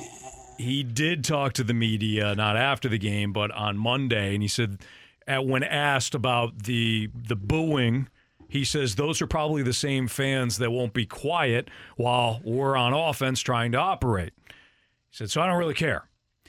Mayfield, like I said, he declined to speak to the media after the game on Sunday, in which he posted an eight point six Q B R. That's on a scale from zero to one hundred, Jamie. He Wait, posted an eight point six. Hang on, Anthony. For us people who don't quite understand it, so the scale is zero to one hundred? Yeah, one hundred being the best. Okay, and zero being the worst, yep. right? And Baker Mayfield was what? eight point six. eight? Not eighty? No. Eight. Eight. Damn! eight point six. So he was pretty good. good. He goes, I've never dodged any questions or hid away from that. Just frustrated. Removed the emotions and all from it. Just decided it was best to wait, he said when asked about it Monday. Not not one part of that that's not being accountable. I'm sorry. Not one part of that's about not being accountable. I'd be the first to tell you I played like blank. I don't owe that to you guys. I owe that to my teammates. So he is taking some accountability to okay. it. But, Jamie, this is this is not a guard. This is not a running back. This is not a defensive end. This is not a linebacker. This is your quarterback. And I realize that guys are frustrated. It's a, I can't imagine playing poorly, being a competitor, being ticked off about it, and then having to go answer a bunch of questions that you know are coming from, from guys that have never played the game. I get it. But that is part of your job, and that is part of the scrutiny of the position. And you know what? When you play well, you're given a lot more credit than you probably deserve, too, because that also comes with the quarterback position. And if I'm the Cleveland Browns right now and I'm thinking about whether or not I should be paying Baker Mayfield as a franchise quarterback long-term, I can't really love what I'm seeing right now. Again, he's hurt. He's banged up. But he's he's then healthy enough play. to play. Exactly. Then don't play. You're absolutely right. I mean, I, I give him credit for pushing through because playing injured is not fun, especially in the quarterback position to where you get hit probably more than almost everybody on the field. Every play, there's a chance that you're going to get bumped into, pushed over, knocked down, tackled, hit in a compromised position. Absolutely. But you said you'd play. You said you were healthy enough to be our starting starting quarterback. It sucks, but to your point, it sure doesn't suck when you win and you threw three or four touchdowns. You're okay with getting up on the podium at that point. It is what it is. I mean, I, I never I never understood the dodging of the media. Now, I also was never that guy. So in fairness, I was never the, the star guy or the, the number one quarterback or the number one defenseman and all that stuff. I was never that guy. So, you know, whatever. Right. But there were situations to where I got asked a lot by the media to be there for bad games. Well, you know, you played terrible. Oh, you've been healthy scratch for four games in a row. Why does, is that? How does it feel? Well, I suck. Right. Things aren't going well for me right now, or the coach doesn't want me to be a part of the team because I'm not good enough or I'm not contributing. It's never fun to answer those questions, but and, and to flip that again, it's never mind talking to the media after I scored a goal or something like that. You're like, yeah. well, okay, hey, you're kind of looking around like, in, hey, where's guys? the media? Bring a friend while you're at it. Right. You know, it comes with the territory, man. You know that. That being said, though, does he get his one free pass? Like, do sure. we allow that? I think sure. we do. Like, I really do. Like, I, I can be here, and I'm ta- I realize right now I'm talking out of the both sides of my mouth because I just literally called him out. Now I'm like, ah, you know what? It's because mid midstream I just realized that maybe you get the one free pass. Like last year when I petitioned the Blues, stop sending Ryan O'Reilly to the podium when they were playing bad. Like, don't. Just give him a day off. Give him a pass. Mm-hmm. But, but he still showed up. He still showed that up. That was you saying it, not Ryan O'Reilly. No, it, it, it, it was, was him. He went to the post every single day when when guys are struggling. Yeah. That that I think. And he put him on, he put it on himself, is which I hated it because after a while you're like, okay, Ryan O'Reilly, you're you're the, one of the only guys that's every night playing hard, right, or playing well. But, Stop taking it for the team. You but know? That's fine. He, he, as a leader, as a leader, Ryan O'Reilly did that, and I think leadership. Yeah, it can come in different different ways, come in different... Would you ever see Tom Brady do something like that? Tom Brady, we've seen Tom Brady get ticked off after wins.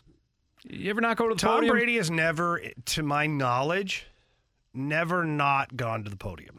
Now, in fairness, Tom Brady has a lot more celebrations than defeats. Sure, but he's also, because of that, because they call him the GOAT and all that, as soon as he struggles, as soon as there's two losses, the media... He's like, wow, well, you know what? Is this the end? Is this the end for Tom Brady? And he's got to answer and deal with that crap. Yeah. He shows up. I think yeah, I, he did show up, especially during Deflategate and all that stuff. Yeah. He did show up and answer questions for the media at that point. He, very quick with his responses and whatnot, but he, he was there. He answered a lot of questions about his balls, Tom Brady. Didn't he? He did, huh. yeah. His balls were definitely the, the main source Footballs. of. Well, yeah, what are you talking about? Uh, it was the main topic. Yeah. Yeah, his balls were flat, and, you know, it was mm-hmm. apparently an advantage to him. I don't know. Can't see how, but yeah. either way, Tom Brady showed up and, and talked to the media and, and did his thing. It is what it is. Mm-hmm. This reminds me a little bit of Cam Newton, too. What? Cam Newton loves to go to the media when he's winning. Cam Newton right there, when they're winning, all good. I'm back.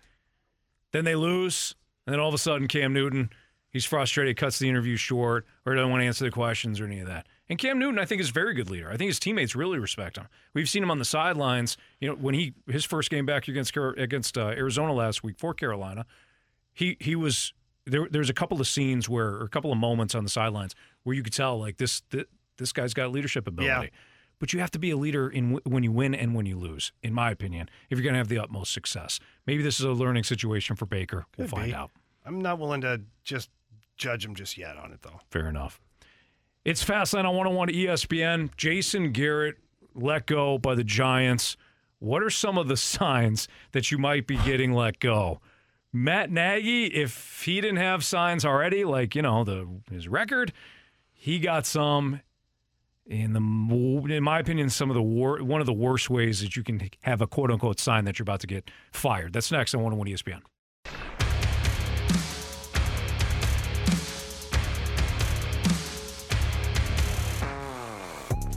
It's a Fastlane on one oh one at E S P N.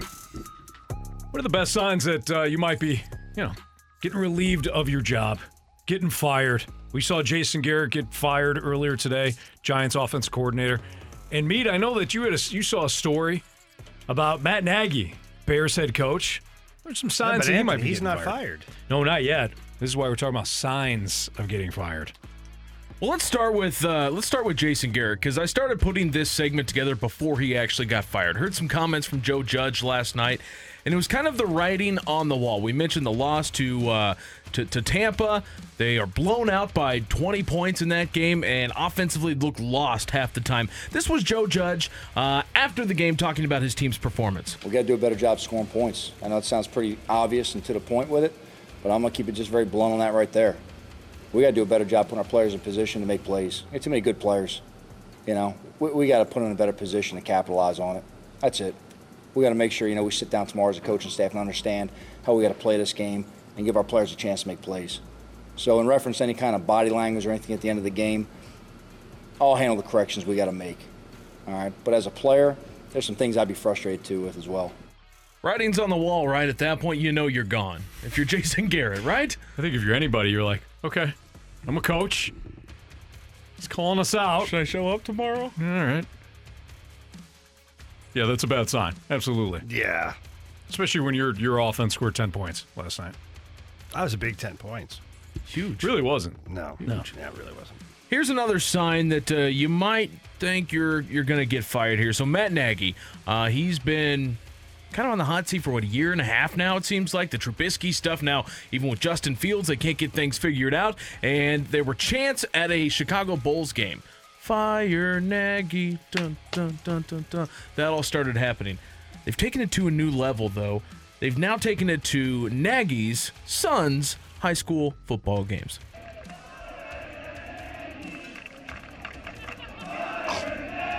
That's terrible. That's, that's a pretty his, good sign, right? That's his son's. That's his son's high school football. His son's game. high so school son's football gotta hear game. That too. That's terrible. Maybe they're talking about the son. That's even worse then. Could you imagine? All right, Jamie, you're you're a father of four. Your boys, your boys are you're you're coaching the Blues, right? Uh, and thank people you. people show it. up. People no, show up. Yeah. At your high school, at your son's high school hockey games. Yeah. And they're saying, Fire Rivers. Yeah. Your boys got to hear that. I've heard it. You've heard it? I've heard it. Get rid of Rivers. Trade Rivers. Um, yeah, that's awful. It is. I mean, at the end of the day, Matt Nagy's got a job to do, whether he's doing that job as well as he should be or the fans think so or not. Mm-hmm. It's a kid's high school game, man. Like, come on. You, you don't ever drag it. I guess it wasn't drug off the field. It was just drug to a different field. But you don't drag it out of that professional yeah. realm. I mean, usually the families, and specifically the children, are off limits. And it's, you know, I don't know. It, it should it, be. Low-class move. I, Big time. Not a fan of that. And, okay, so let's take a step back here for a second, too. You, you're talking about Matt Nagy, who, no, he, he has he's done nothing with this opportunity. He's also been handed Mitchell Trubisky and now a, a new rookie quarterback with Justin Fields and or Andy Dalton. That whoa, whoa, whoa. that is that they is what Nick he is. Nick Foles for a minute. There you go. He had Nick Foles for a minute. Here you go, Matt. Take over. Good Here's luck. your roster. No yeah. offensive line. The defense, yes, the defense is pretty good. The defense isn't what it, what it was when they, you know, went to the Super Bowl in oh six or whatever it was. Here, win with this. No O-line, no running game. Justin Fields, new rookie, new rookie quarterback, and we gave you Mitchell Trubisky. Really? I'm with you. I'm with you. Are we sure Matt Nagy's this bad? I don't think he's... Listen, I don't think he's a great coach, but I don't... In the same breath, I don't think he's as bad as that to deserve that kind of treatment. Agreed. All right, you got any other... This this guy should pay attention. Buy me some peanuts. That was Matt Nagy. Yes, I do have one more for you. That might have been the last. That might have been the sign of things to come right there. He couldn't sing. Couldn't sing. Well, he could sing fine. It's the words that he is troubled. Maybe that's the thing. Maybe he's not a details guy, Anthony. Maybe hmm. it showed up right there in T- his coaching. Talked about this one a little bit yesterday, but uh, the Seahawks... Despite the Cardinals not having Kyler Murray over the weekend, they lose to Arizona. Pete Carroll seemed kind of dumbfounded at the end of the game. He said, I'm just disappointed. I have to keep coming back and talking about the same stuff. I don't feel like I have good answers for you because our answers so far have not turned it. That sounds like a guy who knows he's getting fired. Sounds like someone who's given up. That's what which it sounds is, like to me. It, it, which if which I'm is the crazy G M, to, to think about from his standpoint. Sounds defeated. He sounds defeated. He sounds like he's got his hands up in the air like, I don't know what to do anymore. I see that. The moment I see my coach either do that physically or right there verbally says it, he's gone. He's got to go.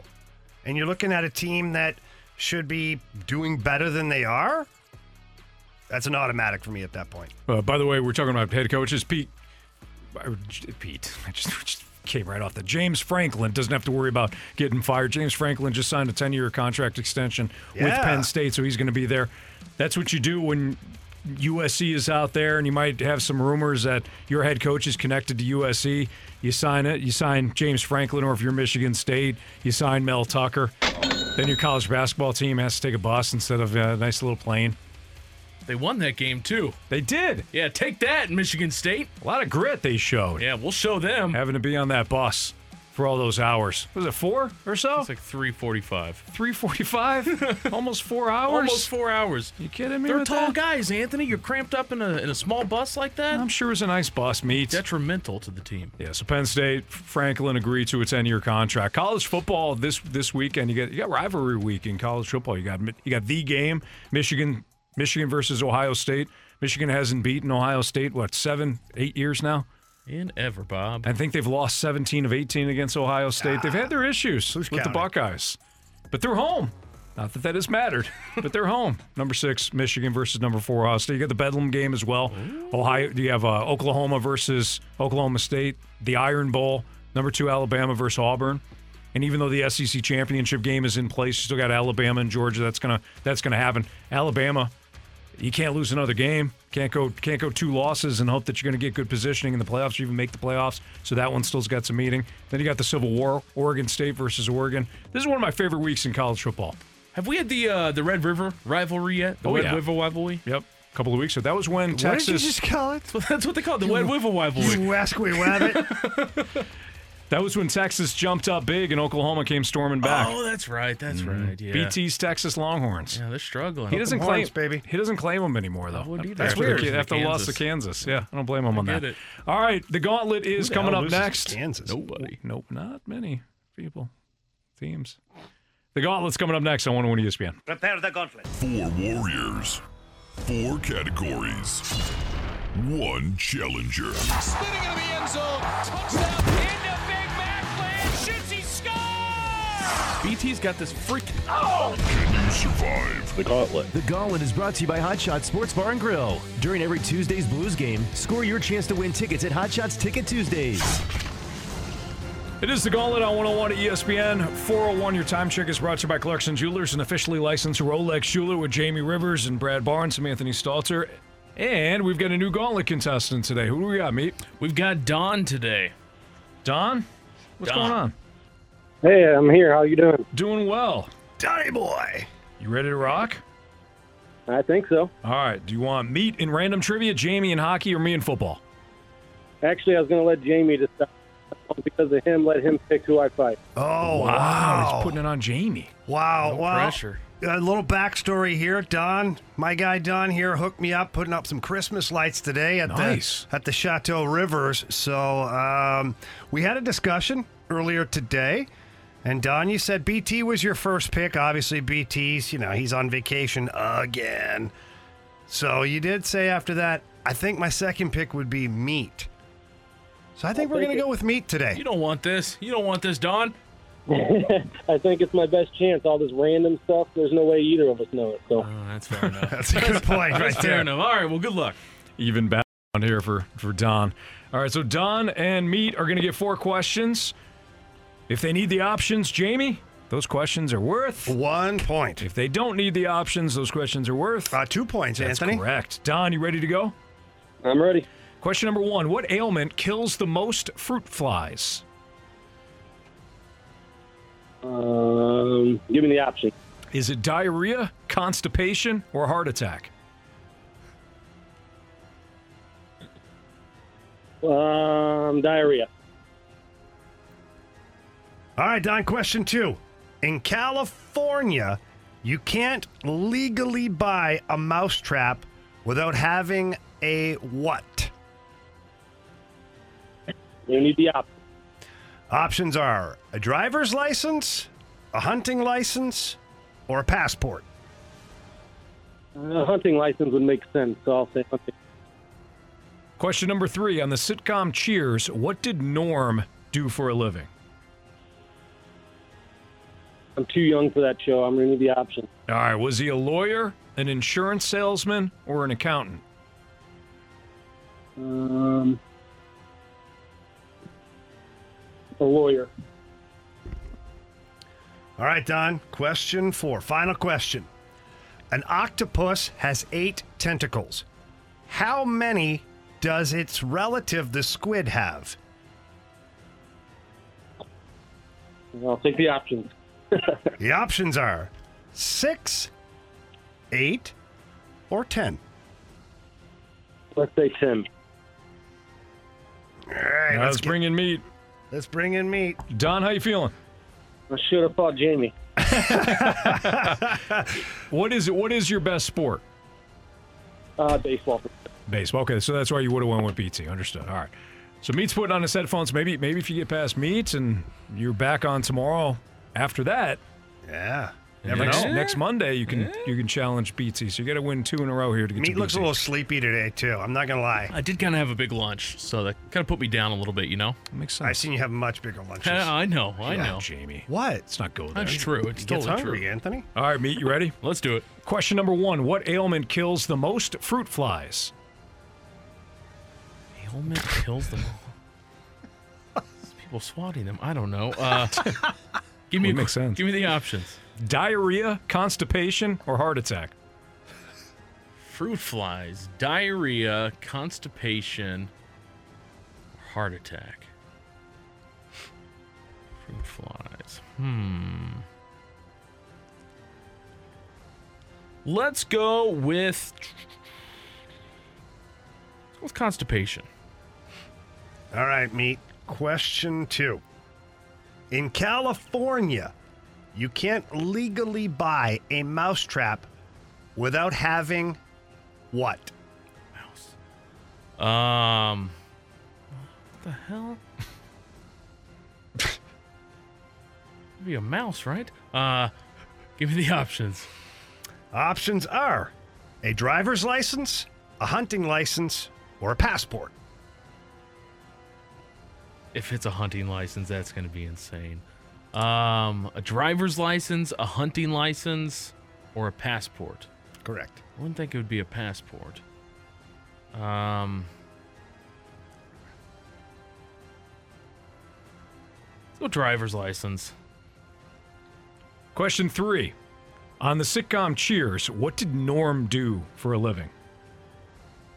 I wish I knew. I wish I knew. Give me the options. Lawyer, insurance salesman, accountant. Damn it. So I knew the other guy was the mailman. Lawyer, insurance agent, and accountant. Lawyer, insurance agent, and accountant. Everybody loves Norm. Norm! No Norm Baby. Lawyer. Nobody likes a lawyer. Nobody loves a lawyer that much, right? Lawyer, insurance agent, and accountant.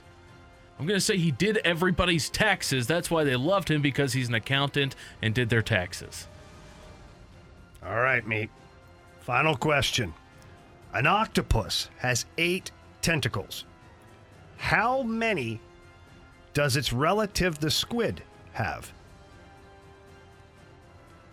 Interesting question. Thank you. Um, I'm going to say more, I think, but give me the options. All right, here are the options. Is it six, eight, or ten? I'm trying to imagine a squid. Uh, let's go ten. All right, let's go over this. All right, Antoine, let's do this. Let's start with the last question. On an octopus has eight tentacles. How many does it relative, the squid, have? Does the rel- does its relative have? Don, you went with the options. You went ten. Me, you went ten as well. Correct answer was? Uh, that's ten, gentlemen. So we got a one one tie between Don and Meat. On the sitcom Cheers, what did Norm do for a living? Don, you went with, I think you went lawyer. Did you go uh, lawyer, Don? Yeah, Don went with lawyer. All right, Don went with a lawyer. Meat went with an accountant. Correct answer was? Uh, that's the accountant. That's yes. Meat was right. Old Norm yes. there. He did the taxes for everybody. That's why everybody loves so him. So Meat is up two one on Don. two one. In, in California, you can't legally buy a mousetrap without having what? Don, you said hunting license. Meat, you went with driver's license. Correct answer was? That's a hunting license, gentlemen. So we're all tied up. If you're going to kill an animal, you, you better serious? have a license for that. Yeah, I guess it makes sense. I don't Are you know. kidding me? I don't make the laws, Meat. That is so dumb. I just abide by it. That is so dumb. We got a two two tie. Comes down to this question. So both of you went with the options. Both of you had different answers. What ailment kills the most fruit flies? Oh, God. Don, you went diarrhea. Meat, you went constipation. Whoever had this question right is the winner today in the gauntlet. Correct answer was? Constipation. Don. You have chosen poorly. You lose. Not today. Don, he got you three to two. It came down basically to that question, my man. That's a crappy question. It was. Thank you, guys. Appreciate it. Jamie, I appreciate you. Thank you. No problem, buddy. Thank you. Great Thanks, job Don. on the lights, man. Appreciate it. All right, that was Don here in the Fast Line on one oh one at E S P N. Meat, you've won, what, two days in a row now, right? Thank you, thank you, thank you. Sorry nice that job. Don's going to go rip your lights down now, but... Uh, Don's currently on his way win. to my house right now to start an electrical fire. Yeah, yes. No, he's, he's a, not. Sorry, Jamie. Take that. Now, now this is happening. No, no, he did a fantastic job. Great stuff. All right. Yep. Meat, way to go, kid. Thank you, boys. Thank you. Did, you. you did it again. Feels great. I mean, where was your head at with the, the second question when you thought of a driver's license? Like, so if I don't drive, like if I'm an eighty-year-old man right, right. and I have a mouse in my home, but I don't have a driver's license, you don't think you can buy a mousetrap? Well, why would you need a hunting license over a driver? I'm thinking to myself, like if you go to a certain store, like you get maybe... Um, like some spray paint or like a blade of Why some would you sort spray paint a mouse? That you might need an I D. You have to be eighteen to get it. Weird. So that's the thought process I was thinking mm. about. So killing an animal or potentially killing an animal, a hunting license never, never crossed your mind. Uh, well, it, it it did cross my mind, but it just doesn't make sense to kill a mouse. You need a hunting license. Is it an animal? It's a rodent. But it's, is yeah. it a living, breathing? It's a rodent. But there are also rodent, laws whatever. around the like deer. Like that's why you need a permit to shoot them because there's laws that protect you them. You need a license, right? A hunting license. Yeah, but yeah. like a mouse isn't protected. Well, it is in California. Apparently, it is. Oh, California makes yeah. sense. California's got some interesting things going on. Sure does. Yeah, sounds about right. It's Fastlane on one oh one E S P N. What analytics don't tell you about certain players? We're going to get into that next. We're going to apply it to some of the players you saw on display last night. Ryan O'Reilly, David Perron, but also talk about it from a baseball standpoint, too. That's next in the Fast Line on one oh one E S P N.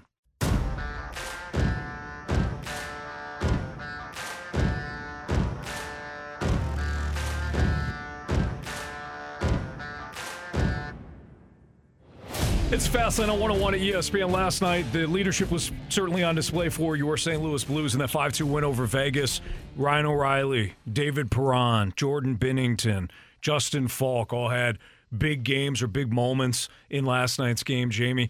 And I know there's been there's always this push and pull when it comes to analytics, how they how teams use analytics. Well, there's some things that just don't show up in, in metrics or on the stat sheet, and I think we saw that last night when it comes to your Blues. Well, that's that's always the number one thing that pops up in my head anyways. And, and I understand that there's a lot of every aspect of every game in any sport that there's some kind of an analytic for it. The one that they don't have is the leadership. How do you how do you put a, a score or a number on, you know, a guy's effort, his heart, his desire, his leadership ability? How do you do that? You can't. And so this is always the age-old question of, you know, how do you identify a good leader? Because there's no quantifiable number that says it. It's the eye test, always. And it's the the the teammates, the, the coaching staff, the people that are around these players all the time. And so when I was watching the game last night, and then the post-game when I'm listening to Craig Berube and I'm ta- listening to other players talk about it, everybody talks about Ryan O'Reilly. David Perron and Ryan O'Reilly specifically last night. And then as I sat back and, and evaluated the game again, I looked at the score chart and I said, you know what?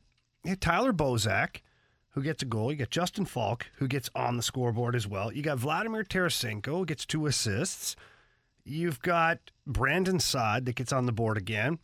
And all of it starts with a heck of an effort from Ryan O'Reilly and David Perron on one specific shift that seemed to lift the guys up. And then Craig Berube talks about, you know, in between, after one of the goals that the Vegas, the second goal the Vegas Golden Knights scored, that Ryan O'Reilly pretty much had the bench's ear. And that he, what he was saying was, you know, very impactful to the team, and whether it was positive, whether it was negative, whether he chewed somebody out. I don't think that's his style personally. But he, it is his style to kind of grab the guys and say, hey, you know, let's go here. Let's get. We're going to be fine. We're going to win this game. And then, of course, Craig Berube, being a great coach, says, okay, then get out there. Mm-hmm. Show me show me how we're going to win this game. And they went and had a, a great shift, ended up scoring a goal. So it, it's always, to me, an interesting discussion to talk about leadership. And I think that it, it spans across all sports. And here, if we keep it locally, think about the performances from Adam Wainwright in the last couple of years for the Saint Louis Cardinals. You know, in the pandemic season when everybody's arms could have been blown out, Waino basically says, give me the ball, I got you, Skip. I and, just love that guy. Oh, I love him to death, too. Trust me. I want to have his kids, remember? Whoa. I would. His babies. No big deal. I think he's made a great husband. I think it's a – I'll tell you what, Jamie, it, it is a big deal. You can't you can't have babies. You're a man. Uh, but I would if I could. Oh. That's interesting. I know. Either way, Adam Wainwright takes the ball and gets out there and pitches a classic, and and he does it over and over again. Yadier Molina.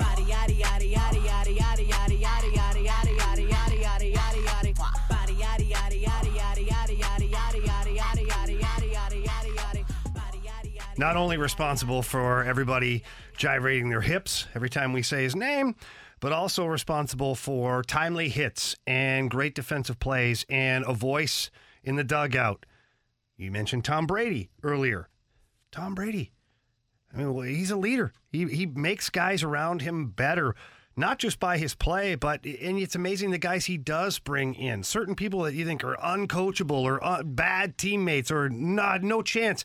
All of a sudden, they're great players. They're great teammates. They're participating, and it's Tom Brady's leadership that, you know, has them headed in the right direction. So I guess I don't know what the answer is, but I always find it very interesting that the leadership ability of players that you can't ever put an analytic to.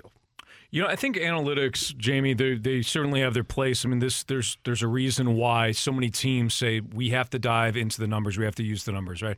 I think it's I think analytics are great when it comes to evaluating a player and evaluating just on a spreadsheet or, you know, sheet of paper, hey, this this player is doing this compared to this player who, who's doing this, and, you know, that other player might be making more money. I think from that standpoint, great. But you're right. There's there's a large portion of the game. There's a large portion of the the way that a team is constructed that that has nothing to do with analytics. And when you're talking about human beings, how do you get the most of a player? How do you get the, how do you motivate players? This is what Craig Berube's going to, and we'll talk to Craig Berube in about ten minutes. Craig Berube, this is one of his jobs. Ali Marmol, this is now one of his jobs, the push and pull. You also have to have some of that at, from a front office standpoint too. If I add this, this guy might might not be the player that uh, this this other guy is, but I know he's a great leader. I know he's somebody like Lance Berkman in two thousand eleven. I add him to the clubhouse mix, and he can cut it up a little bit, keep guys loose. I'm going to need that for the inevitable poor stretches. And and this is somebody that the numbers might suggest that I should go in a different direction. But this guy, I know that he's he's either won before or, again, he's he's somebody that can come in and keep the clubhouse light. You need that within your mm-hmm. locker room or your clubhouse. If you only go on the numbers, well, then your team is going to wind up being, I think, short-sighted in a lot of ways. And we saw last night, Ryan O'Reilly, well, his leadership, uh, you know, came came to the forefront. You're right. Talk about Waino, Yachty. Those are things that can't be measured by anal- analytics. And when you're a G M and you're picking a guy to be your captain or part of your leadership group, or you're bringing in a veteran guy, like when they signed Tyler Bozak to come to the Saint Louis Blues from the Toronto Maple Leafs, and you've got Jay Bomeister that comes in the latter part of his career, you're kind of gambling. Mm-hmm. You're kind of gambling on the fact that what you've heard and your research and you're kicking the tires around the league, that you're gambling on all of that is going to be exactly correct within your locker room doors. And, and it is. It's a big gamble because you don't know how a player that's a leader in one area or one team comes to your team might be completely different because the chemistry is just different, or he doesn't vibe with the coaching staff, or his way of leading is not the way you're used to. And so it is. It's a gamble. It's a gamble by the G Ms when they go get a player based on leadership ability. And I think that's the one thing that is kind of, it's scary in a good way and in a bad way, to where there is no analytics that says you're automatically going to get a great leader out of this guy because the numbers tell you that. Right. Well, there's no number attached to it. I, could you imagine, too, being a general manager that that's scouting players? And look, that's your job. That's that's what you're responsible for. That's what you're being paid for. But you, could, but could you imagine being a scout or, again, a, a guy that is actually in charge of a draft, and you're leaning on scouts or you're watching the video? You have no idea how that how that player is being viewed inside a locker room or a clubhouse. Nope. You have no idea what sort of impact is there. I, I mean, there have been quarterbacks that – can throw can throw the, the entire length of field, and they've got the prototypical size and all that, but they're me-first guys, and they've got zero leadership ability, and you draft them in the first round based on their, their talent, thinking maybe you can coach them up, and lo and behold, their teammates can't stand them. And that quarterback is out of the league or on another team as a backup for the majority of his career. You, you miss on that a lot.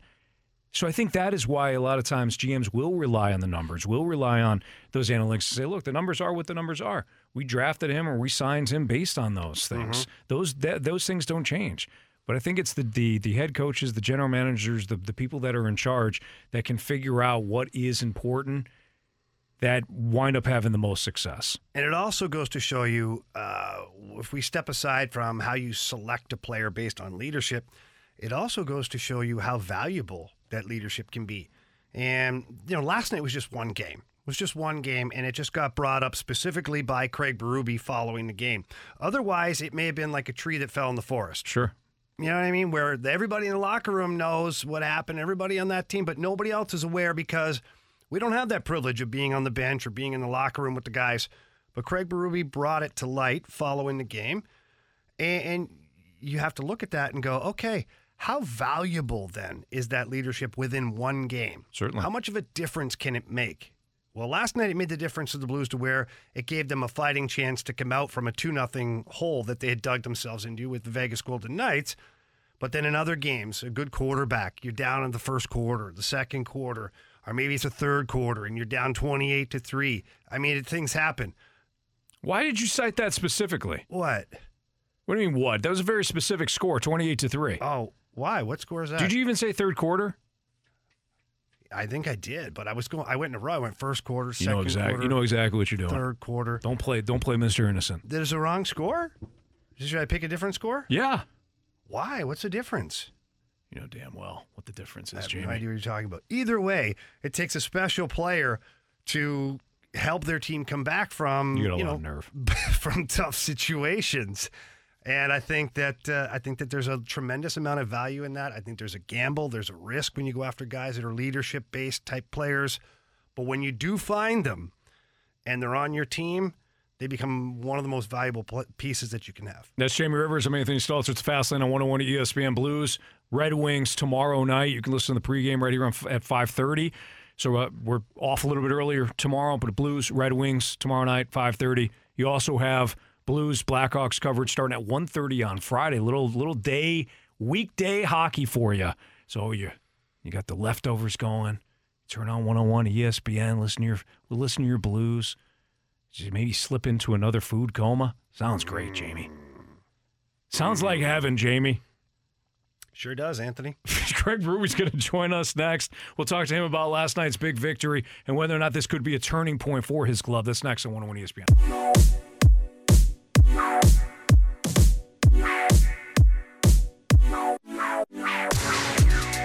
It's the Fast Lane on one oh one E S P N. Huge win last night for the Blues. They get it done against the Vegas Golden Knights. Fall behind two oh, but storm right back. Win at five two.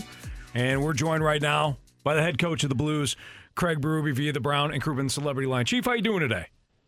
Hey, good, guys. How are you? Well, good. I'm, Chief. Uh, I'm doing great. Jamie, hold on. I got to I got to talk to Chief about something, oh and it's God. it's even bigger than hockey. I wanted to ask him about that music, if you like the music. Well, the you can get there. to that in a second. All right, but, all right, ahead. Chief, so a couple of weeks ago, you recommended that, or well, you said one of your favorite candies growing up was something called Coffee Crisp. Now, yeah. J- Jamie went up to Canada last week to visit some family, and he hooked all of us up with some Coffee Crisp. They were incredible. I told you guys those. Like a waiver, like a mocha. Everything's better, Everything's better there in Canada, boys. Attaboy, Chief. Hey, go ahead, Anthony. Argue with them. Uh, no, I won't. I haven't even been there, but I'm just going to agree with there Craig Berube. You're a smart man. Yeah, smart man. I appreciate it. No, they were great.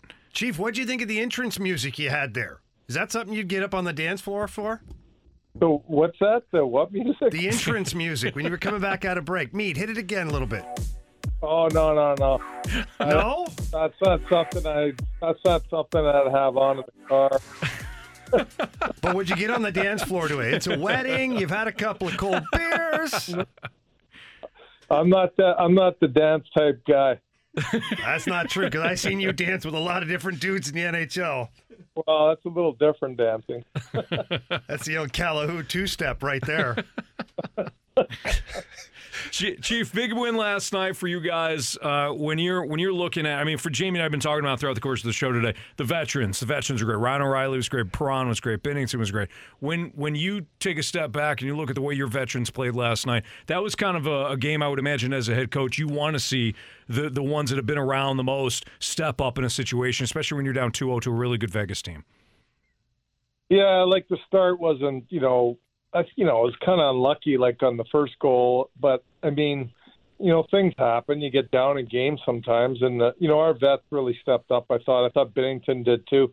You know, getting down two nothing, that's tough uh, for him. and But he battled and he stayed in it and was really good. Yeah, when I look at, you know, when I looked at Vegas and I'm looking at stats, Perron and O'Reilly have always played well against them. They got really good stats against them. So, you know, I I I kind of knew they were going to have a good game against them. Uh, Perron seems to always get really fired up playing his uh, ex-team. And um, they both came up big. I thought they both had really good games. And, uh, you know, a guy like Falk, he was solid, scored a big goal for us. So, yeah, like, you know, the vets, that's that's big. That's, you know, important. You have that good leadership by those guys. And for me, that was that game was, you know, getting down to nothing, just they showed great leadership in that game. Chief, you guys uh, on the penalty kill, it hasn't been a Picasso in the last couple of weeks for you guys, but last night you lock it down. Three for three on the penalty kill. What are some of the subtle changes that you made, if any? And was it more of a systems or a player failure, or was it just kind of collectively maybe not enough effort? Um, I think a lot of times when the P K's not going your way, there is some unlucky bounces. Uh, that's part of it, I believe. You're not always going to – things aren't always going to go your way on the penalty kill. because these teams, they got good power plays. They find a way to make a play or they get a good bounce. But I think lately there was a few areas, especially in front of our net, with our net front D. I thought that uh, that got sorted out last game. Uh, we fixed that. And just being in front a little bit more and maybe blocking a shot or blocking a guy out, not allowing him to get a t- uh, stick on the puck. Um, and the other thing is just being in them shooting lanes by our forwards, taking away those shots as much as we can from the top. Now, Chief, uh, one of the guys that you had on the ice last night for uh, just under three minutes of shorthanded ice time is Nico Mikkola. He kind of gets his feet back into the pond here a little bit. He had the COVID thing going on. He hasn't played a whole heck of a lot, but he played, you know, sixteen and a half minutes last night, two forty-four on the penalty kill. I really liked what I saw out of him last night. What are you seeing from the young man right now? Yeah, he was. He played with a lot of confidence last night for not playing in a while with being out with COVID. he, um, you know, he used his feet well. He, I think he closes on people really well with his his feet, and he, he's got an active stick, and he's hard to play against. That's the bottom line. I think when it boils down to it, he just gets in the way out there, and he, he causes a lot of commotion and uh, penalty killing. He's a big body. He, you know, could cover a lot of ice, uh, you know, blocking shots, things like that. It was very – It was great to see him get a goal. Um, I thought he activated well in the game, too, from the back end. He was up in the play a lot, and it, he got rewarded with a goal. Another guy that uh, has looked pretty good is Scott Perunovich. He finally got the call up. Obviously, you know, the salary cap, all that crazy crazy stuff that you don't necessarily have to deal with. You let Army handle all that. But Scott Perunovich, he doesn't seem like a guy to me, Chief, that's like only got a couple of games in the N H L. I, he's playing with so much confidence. I love the way he, you know, he shakes and bakes out there. Not afraid to to open up the old ten and two with the puck. I'm really, I'm really impressed with what I've seen so far. Yeah, we are too. Uh, we saw that in camp. Uh, we we knew he'd be up here sooner or later. Like he, he's got too much ability not to be up here and and confidence. I, I that, you're bang on with that. He's a very confident person. And um, he knows his abilities and what he can do. You know, I mean, he looks great on the power play, the way he handles the puck and makes plays. And then he's very confident in making plays coming out of his own end. Uh, sometimes a little bit too confident. I don't mind off the glass and out once in a while, but wear it out a little. Hey, Ribs, you yeah. made a living out of it. some of us, some of us had to. The one time I went cross ice, it got knocked down the back of the net. Mike Keenan had me on a plane to Siberia. I swear. Yeah, exactly. Hey, Chief, following up on what Ribs just asked you about Perunovich, you're watching these young guys play Kyrou, Thomas, now Perunovich. Do, I know they're they're all individual players, and, and you as a head coach, I know you've talked about this before, where you're trying to extract, you know, they motivate them in certain ways because of different different players. But when it comes to your young group of players, is there kind of a one thing or one common trait that you see out of all your young players right now? Because when, from my standpoint, man, they're all playing well. Yeah, no, and I think that, you know, they want they want to be every every player, every young player when he comes in the league that has a lot of ability, and you know, he knows he's going to be a, you know, maybe a star one day or a very good player. They all want more, right? They want to be the guy. They want to be the guy in a certain situation to score a goal, and or, you know, be on the ice with the with a goalie out and be on the ice, you know, protecting a lead. All those key situations, I find with all our, these young guys is that they want all that, and they're they're they're ready for it. They're actually doing a real good job. Like Robbie Thomas is penalty killing now. He's taking big draws in the D zone. He's taking draws in the penalty kill. Jordan Kyrou's doing lots of great offensive things. You know, we got him out in key situations and, you know, with the goalie out or power play, things like that. He's doing a great job. And Perunovich is no different. Like, you know, I'm sure that he wants to be in all them key situations too. And that's a good thing. You want players that uh, want more, and they want to be involved more, and they want to be the guy. And we got a few of those guys like uh, that are that are really coming along and doing a great job. Chief, the player, as you said, always wants more. Now, as a coaching staff, when you guys sit there, at what point do you determine that player deserves more? Like you bring up Robbie Thomas and you talk about how oh, he's out there killing penalties now and he's doing a pretty good job. And Nico Mikkola gets out there for almost three minutes of penalty kill time, and you're giving more responsibility to certain guys. Is there a meeting that happens between you guys where you say, okay, after watching the video, this guy here is ready for more? Or is it just something that you feel throughout the game and that's the call that you make? Yeah, I mean, I think it's a feel thing that I make, but it's a lot of conversations with Doug Armstrong and the coaches about where the player's at. What do you guys think? Uh, does he deserve more? Is he earning it? Um, you know, things like that. That's all part of it. Uh, you know, you know, for us, Um, as an organization and a coaching staff, you got to earn things. Uh, that's the most important thing, and they're doing that. So when you earn them, we'll give them to you. Chief, from what you can tell us, you know, we're all looking forward to seeing Brayden Schenn back on the ice, certainly chomping at the bit. I'm sure you are too. Can you give us some information on when we might be able to see Brayden Schenn again? Yeah, it's probably a good possibility you'll see him tomorrow. I think that he's pretty close to being ready to go. I know that he, you know, I know that last game you wanted to play. I was a little bit leery about putting him in, uh, but he's ready to roll, I think, and um, so that's good for us. He's he's a real important player for us. Yeah, no, look, having a guy like Brayden Schenn back, it, it brings another layer of that leadership to your group. And last night, the one thing I wanted to bounce back to, uh, the leadership and Ryan O'Reilly and, and comments you made post game. Uh, last night, just saying that, you know, Ryan O'Reilly really stepped up and he, he t- talked to the bench and got the bench going. In a situation like that, when you're the head coach and you see that your players are handling it, do you just kind of take a back seat and let it happen, or do you jump in as well and, and kind of reiterate what those guys are saying? Well, a little of both, I believe. Like, um, you know, it's not all the time I will. I think guys get tired of hearing the coach.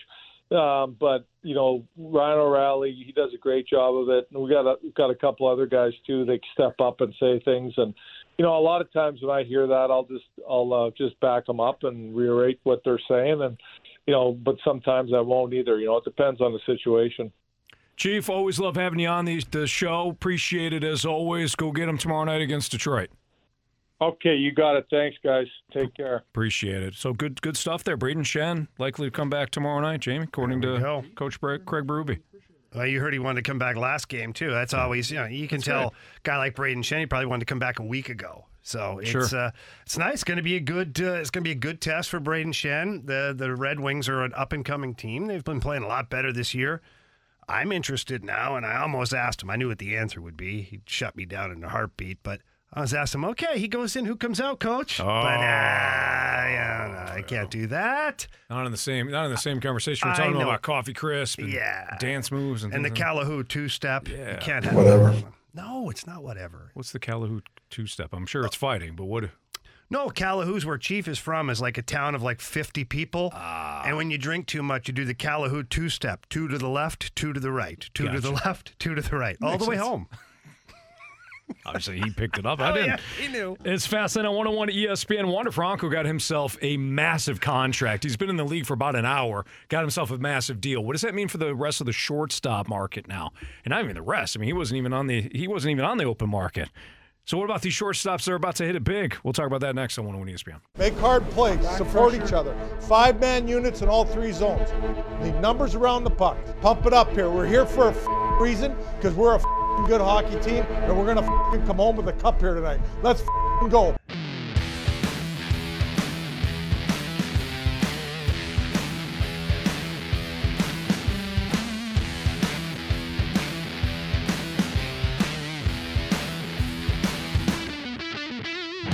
It's the Fast Lane on one oh one E S P N with Jamie Rivers. I'm Anthony Stalter. Wander Franco got himself paid, boys. Yeah, he did. Jamie's like, who the hell is Wander Franco? No, that's that guy who plays down in Tampa. Yeah, you got it. Yeah. Bang, he got it. That's right, Jamie. He's the starting shortstop for your Tampa Bay Rays. He's been in the league for about an hour. And he just signed a contract, according to Jeff Passan of E S P N, that's going to pay him one hundred eighty-five million dollars guaranteed over eleven years. Wow. eleven years. That's the guaranteed money, but there's, it's like even higher, I think. Well, there's a chance that he could max out at two hundred twenty-three million dollars. Yeah. With a twelfth year option. Wow. one hundred eighty-five million dollars guaranteed. It's the richest ever for a player with less than one year of M L B service time. Okay. Uh, but isn't this like totally uncharacteristic of the Tampa Bay Rays? Oh, yeah. Like, I, when a guy gets tried, it's time for a guy to get paid, they usually trade him. Correct. What the hell is going on here, Anthony? I'm assuming that they're just saying, you know what, we think this kid's going to be great. We've got we've got one contract here and one contract only. We're going to give it to him during his prime. Well, how are they going to re-sign Randy Arozarena then? They won't. He's going to be in a Cardinal again. Anthony. No, okay. He won't be. Anthony. Okay. They're, no, you're right. They're going to trade him. Not to Saint Louis, probably, but they're going to trade him. They're going to trade him, probably. Because that's what the Rays do. It doesn't stay in theme with the, their whole thing. Like, so they sign one guy to this two hundred million dollars, possible two hundred million dollars contract. That's it. And then every three years, he has a whole new team that's playing with him. Pretty much. That doesn't seem like it makes any sense to me. It's not unlike Milwaukee. Hey, Christian Yelich, we're going to pay yeah. you a lot. But Milwaukee at least tried to build a little bit, and then, then they pulled out. They're like, yeah, we're just kidding, but we're stuck with Yelich now. But it's really not, though. When you think about Milwaukee, like they, they're a team that has largely operated doing what? Pay one guy, then find some bargain pieces to, to yeah, put around them. They paying and on they've that done team? Well. Exactly. They're not paying anybody. Not paying anybody, it's, Anthony. It, that's what I'm saying, Jamie. That's what I'm saying, man. Doesn't make any sense. Come on, dude. It's, Chris, not, it's not sticking to the theme. Christian Yelich, they paid him. Now the Rays, they're going to do the same thing. They're going to pay Wander Franco, and that's about it. They're going to go out, they're going to draft players, and they're going to try to fleece teams in, in deals. And try to surround him with hmm. guys like like that, bargain bin type Why would players. They sign him like that? They're trying to buy out everything. They're, well, again, one contract. We're not going to wait until this guy hits the open market. We're not going to go through the arbitration process. Uh, we know he's good, so we're just we're just going to fork it over right now. And and this is it. I mean, this is really the only contract the Rays are ever going to pay him, and they're done. So the question now becomes too: what what now for these guys on the open market? I wonder if you're Corey Seager or you're uh, Carlos Correa, you are even a Marcus Semien who's a little bit older but coming off a big year, you're Trevor Story, you're going to be looking to cash in as well. This kind of resets things to some degree. Now, Wander Franco is twenty-two years old, I think. Yeah, he's young. twenty. Guy. No, I'm sorry, he's twenty years old. So that changes things. If you're Trevor Story, who I think is twenty-seven, Yeah, but yeah, Anthony, think years, about what but you're you, saying. You have the experience. That's right. So think about what you're saying right there. Yeah, oh, he's a young guy. Yeah, oh, he's got all this. Okay, great. But he also really hasn't done squat in the league yet. He's had a good season, there's no doubt. And the potential is there. And he could be a star player. All these things. Right. With Trevor Story and, and all the other shortstops that are available right now, they've proven. They have a proven track record of what they're going to do. Certainly. At the major league level. I find it fascinating is to the fact that a kid who's barely played at all has set the market for the shortstop frenzy that's going to happen. No question. But if you're an if you're the agent to one of these guys, that's exactly what you're saying to these these teams. Now your your client was going to get paid anyways. You're talking about premium players at a premium position. Yeah. Carlos Correa was going to get paid regardless of this deal. Trevor Trevor uh, Story, certainly Corey Seager. We're talking about guys that were going to get paid regardless of what the Rays were going to do with Wander Franco. But if you got two competing teams and one's kind of balking a little bit, you're the agent for one of these shortstops. Say, hey, listen, yeah, twenty-year-old down in Tampa, two eighty-eight average, one, not even a full year, just half a year.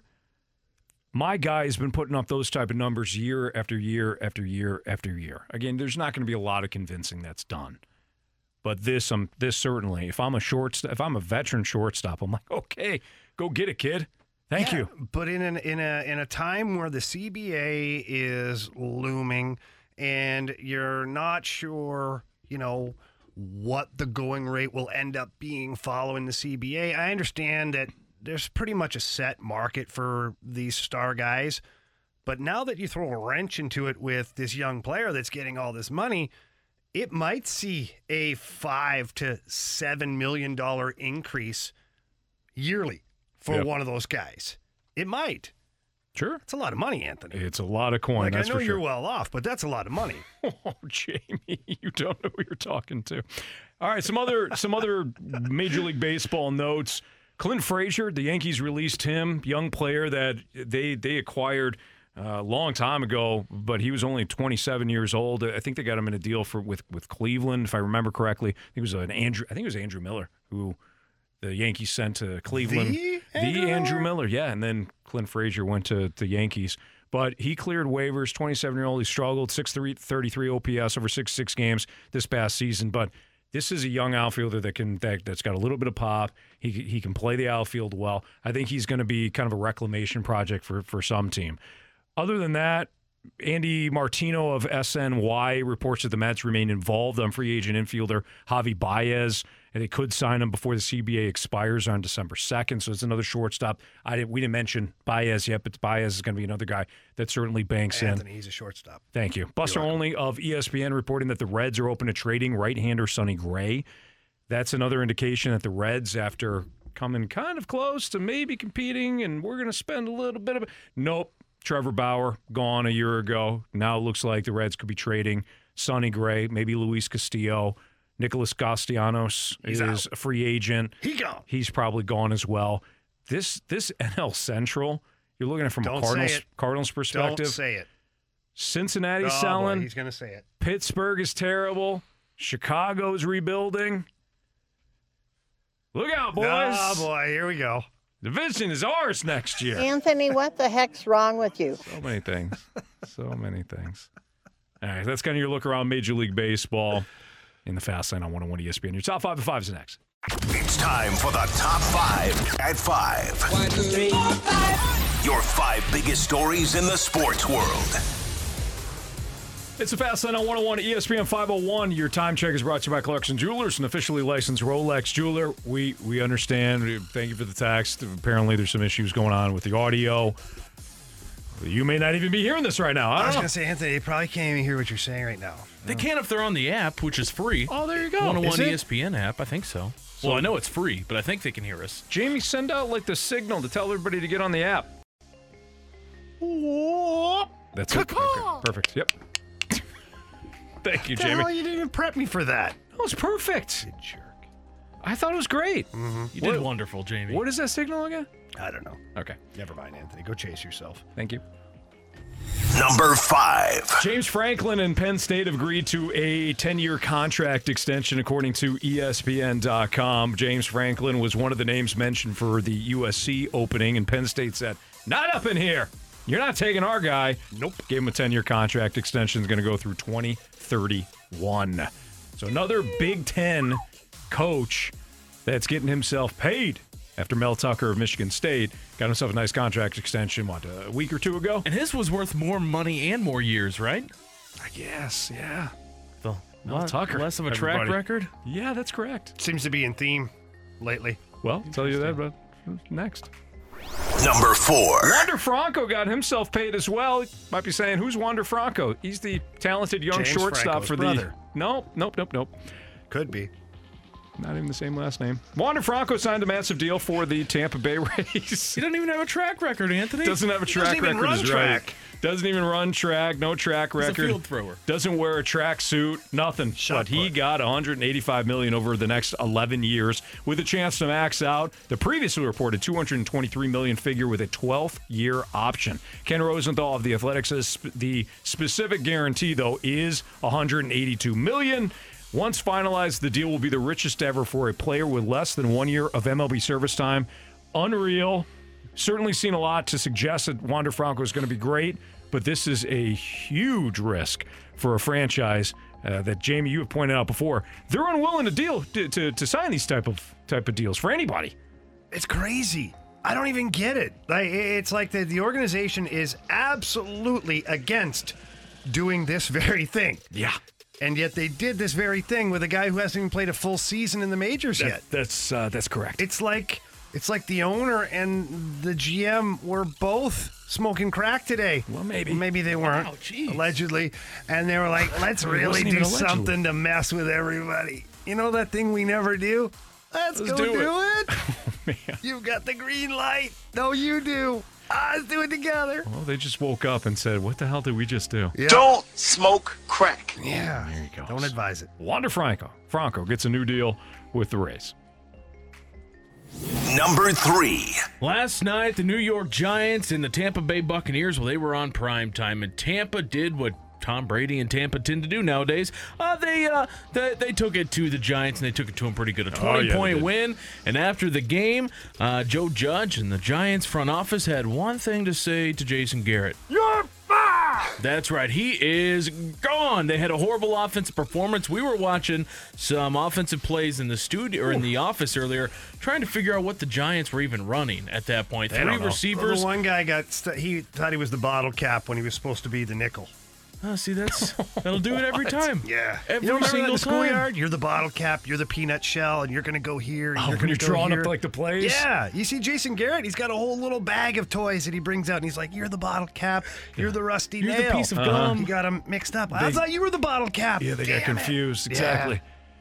He like he like pours out all these like too many. Yeah. He's got too many toys. He's like, you line up. That's why here, it takes you line so long to call the plays, and he's got to figure out who the thimble is and all that stuff. Coach, there's only eleven players that are supposed to be out here. You got thirty-two out. Who stole my eleventh piece? Who stole the bubblegum wrapper? Anyway, so yeah, Jason Garrett, he's he gone. twenty-six total games. He took over just before the twenty twenty season. In that span, no team has scored fewer total touchdowns than the Giants. Offensive juggernaut right there. Uh, boy wonder there. Yeah, boy he's genius. Got, he's got the Q B to do it. Uh, certainly. Yeah. Uh, maybe You're not. Fired! Number two. Your Saint Louis Blues down two goals last night. Nah, no Don't worries. Worry about it. No worries at all. Why? Because Ryan O'Reilly and David Perron said, get on, boys. We're going to win this game. And what they did is went and scored the first goal. The team came roaring back with three, four unanswered goals, five by the end of the game. Fantastic performance by the Saint Louis Blues, who had been teetering on not playing all that great lately. They had the one win in regulation. They had uh, some games that they'd like back. They had some tough games. Either way, doesn't matter now. They came back against one of the best teams in the Western Conference, heck, in the N H L for that matter, and uh, sent quite a message last night. Now, the goal is to uh, head into Detroit tomorrow night and continue their winning ways. Number one. What could happen tomorrow night in Detroit? Well, we had Craig Berube on, the head coach of the Saint Louis Blues. We asked him about Brayden Schenn and his possible return. Here's what the Chief had to say. Yeah, it's probably a good possibility you'll see him tomorrow. I think that he's pretty close to being ready to go. I know that he, you know, I know that last game you wanted to play. I was a little bit leery about putting him in. Um, but he's ready to roll, I think, and um, so that's good for us. He's he's a real important player for us.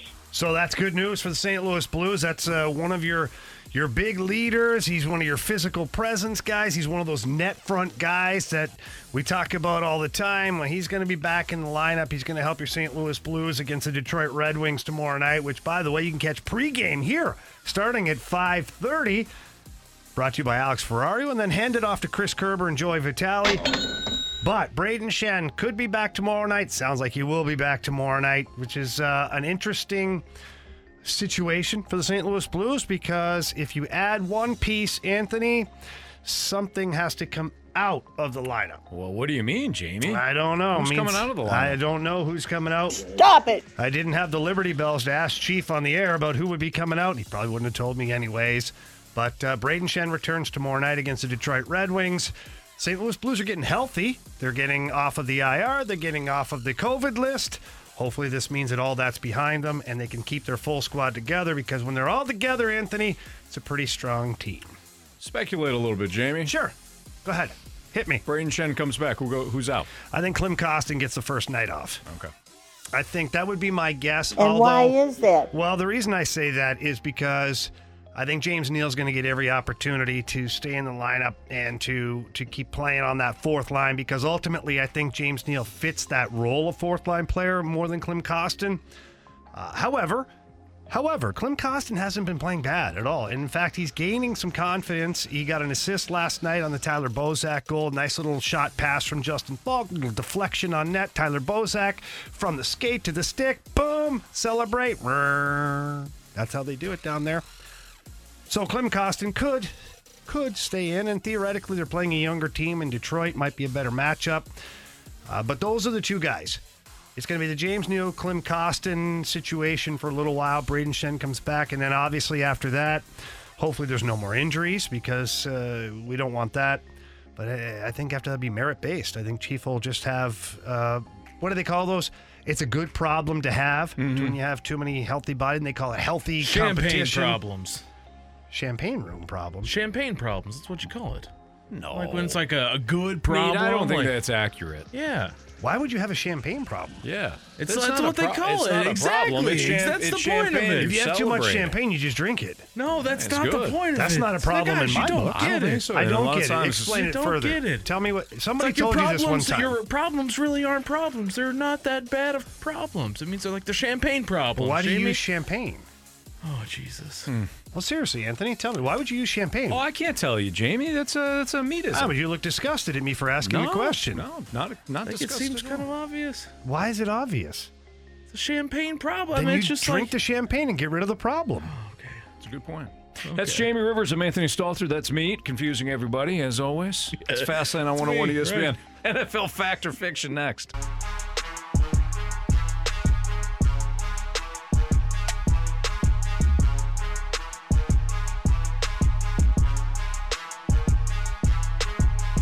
Time for a little N F L Fact or Fiction here in the Fast Lane on one oh one E S P N. Jamie Rivers, Meat, I'm Anthony Stalter, and Meat has our Fact or Fiction options. All right, boys, we'll start with this one, which is totally disgusting. Fact or Fiction, Whoa. The Patriots are the best team in the A F C. In the A F C? All of the entire A F C? Uh, yes. Oh, that's fact. It's not even a, it's not even a question. Well, it is a question, is and I just answered it. Look at what they've done. They've won five in a row. They're only getting better. Every game, their defense is getting even better, and Mac Jones is getting Mac Jones better. Who? Mac Jones. Who? Yeah, they call him mac and cheese up there right now. They say it's not fancy, but it's good. What? Why they call him that? They do? Yeah, I don't know. So. Sounds right, though. Uh, you know how, how what? I think they are the best. How impressive is their, their five-game streak here for you? You got the Jets, Chargers, Panthers, Browns, Falcons. Okay, the Chargers, that's a pretty good team. Yeah, yeah, yeah. The Panthers... They were. It was a Cam Newton-less they, they, Panthers. They're competitive. They're Whatever. competitive. They're a competitive team, the Carolina Panthers are. Yeah. The Chargers are. That's a that's a quality yeah. win. Yeah. Yeah. What are the other ones, Meat? Uh, the Browns, Browns, the Jets. Falcons. Falcons. Okay, the Browns. What's wrong with that team? Where do I Go start? Go ahead, Anthony. Baker Mayfield. How about this? Wow me right now. Mayfield. Wow me right now. Baker Mayfield. Yeah, what about him? Guy's playing injured. The guy's a friggin' warrior. Yeah, he stinks. Warrior. When he's healthy or when he's healthy, he stinks. Who's tougher, Baker Mayfield or his wife? His wife. I think so, too. I've never met her, though. Anyways. Looks like a nice lady. Patriots sure Patriots and Chiefs meet out in the parking lot. Patriots and Chiefs meet out in the parking lot. Yeah. Who are you taking? Oh, the Patriots. Are you kidding me? Bill Belichick will have hidden weapons all over those guys. He's got... I guess you have to factor that in. He's got in. that sure. little thing that he crunch up and throw it in the guy's eyes. He's got the sandpaper taped on the inside of the forearm. He's rubbing it in the guy's face. Okay, I used I used the wrong I used the wrong thing there. Yeah, I, uh-huh. In fact, the Chiefs may not even show up for that one. Oh, oh please. Man. Let's be serious please. now. Patrick no. Mahomes, that pretty oh, little face, he's like, on. I ain't getting involved. Oof. Travis Kelce, he's like, ah, no, no, I'm going to get my, my big One of the earrings ripped tight out ends of me. Ever. You think he's afraid? Who? One of the greatest tight ends ever. Who? You think he's afraid? Kelce. He Tony Gonzalez? I said one of. Oh, I, I said agree one with of. you, Anthony. Kellen Winslow? Rob Gronkowski? Yep, Rob Gronkowski. Antonio Gates? Chiefs. Yeah. No, he doesn't. He's Anyways, like top eight. All right, I'm going to go with fiction on that. I don't think the Patriots are the best team in the A F C. The Speaking Kansas City Chiefs. Lot. Kansas City Chiefs are seven and four. See you out there. And yeah, Jamie. We're burying them. They got the same record of the Patriots. They're absolutely yeah. burying them. They stink, right? They're at seven and four. Their offense hasn't been going yet. Hasn't been humming. Oh, wow. Andy they Reid's don't gonna, need the offense. Andy Reid's going to fix that. Oh, they got a rookie the, under center in New the England. The defense has been the issue for Kansas City. That's the biggest problem, and they've played very well over the last couple of weeks. Kansas City Chiefs are still the team to beat in the A F C. That That's is fiction. Right. Meat. Drunk. That is right, Anthony. Again. Not yet. Fact or fiction, the Bucs are the Super Bowl favorites, the clear Super Bowl favorites. No. Yes. Fiction. Fact. Fiction.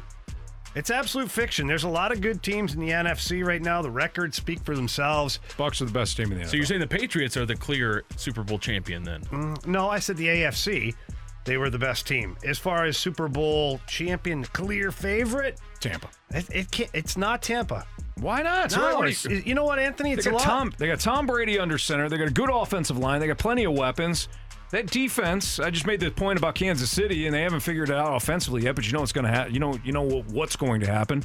That Tampa Bay Buccaneers team is going to be hell to beat over the next gonna be. two months now. Gonna be. Gonna be. That's my biggest issue right now. Oh, it's stop much it. like last year, Anthony.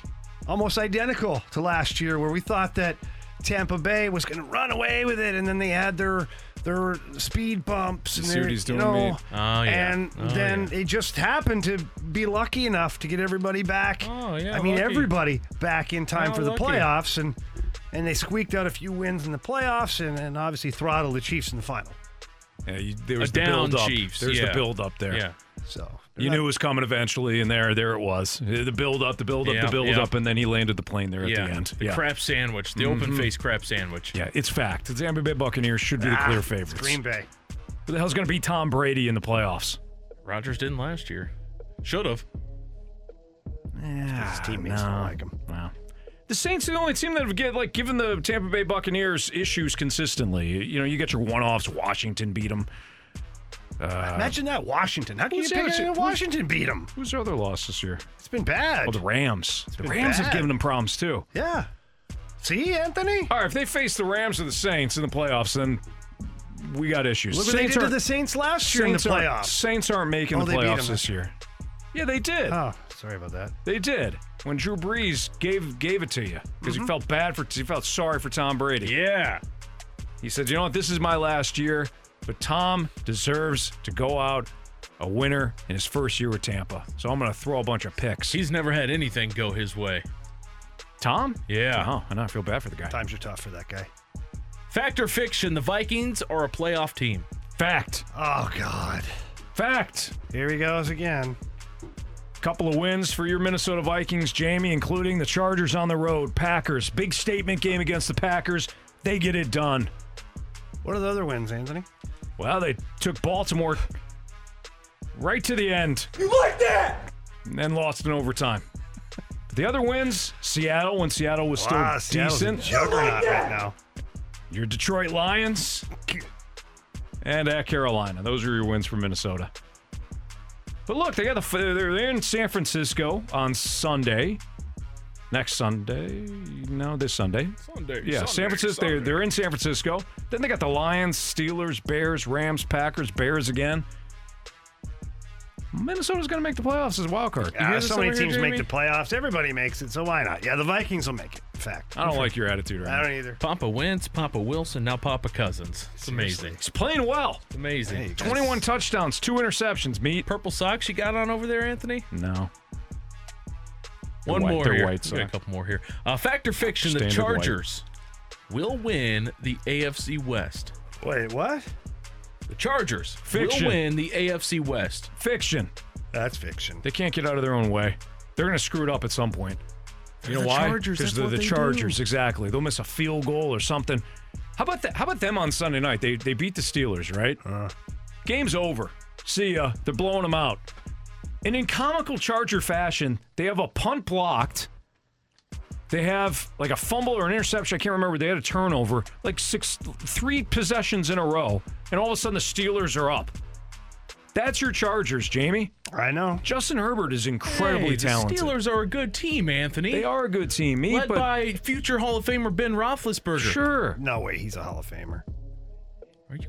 I no think, way. I think he is. Well, no yeah, chance. He's a Hall of Famer. I mean, no why chance. would you make him a Hall of Famer? Tell me why. He's got oh, two he's Super Bowl rings. He's played in the league forever. He's got good numbers. He's been on the most consistent team in the last decade besides the Patriots. Yeah, he's been handed an easy team to oh, play for. Goodness. Just handed, huh? Just handed. Literally handed. What the hell's wrong with you? Ben Roethlisberger's not a Hall of Famer. I'll die on that hill. you, couldn't, you couldn't argue against it even if you tried. I'll die on that hill. I don't care. You just keep saying, I'll die on that hill. I will. You haven't even seen anything. I'm not afraid to die, Anthony. Prove it. On Again. a hill. You're on a hill. Jamie, this time instead of the ice? Better than the basement of a Croatian hospital. Boy, you're sick. Thank you. All right, that's your Fact or Fiction here on one oh one E S P N. Jason Garrett out as the offensive coordinator for the Giants. And the Titans have waived Adrian Peterson. He's oh, done. What? Yeah. What? They said your services are no longer needed. Hmm. Thank you very much, A P. thirty-eight-year-old year old running backs don't work anymore? I guess not. Huh. Peterson split carries with Deontay Foreman, Jeremy McNichols, and Dontrell Hilliard, and Peterson carried the ball twenty-seven times for eighty-two yards and had one touchdown in his three games. Is that it for A P, guys? Uh, yeah. Yeah. Okay. yeah. All right, fair enough. Fair enough. Love you, A P, but you're, you're done.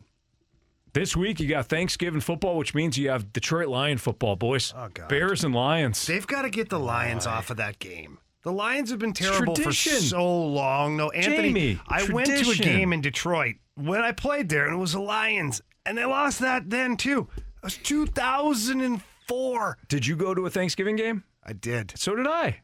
We were there together. Oh, that's so cute. Do you remember who you saw? Yeah, the Lions. I remember who the opponent was. Do you remember who their opponent was? No. no. I was blind drunk. What's wrong with you? I was just trying to see if we were there at the same time. May have been. Probably bought you a beer. You, you probably did. Anyways, you I got... was making it rain.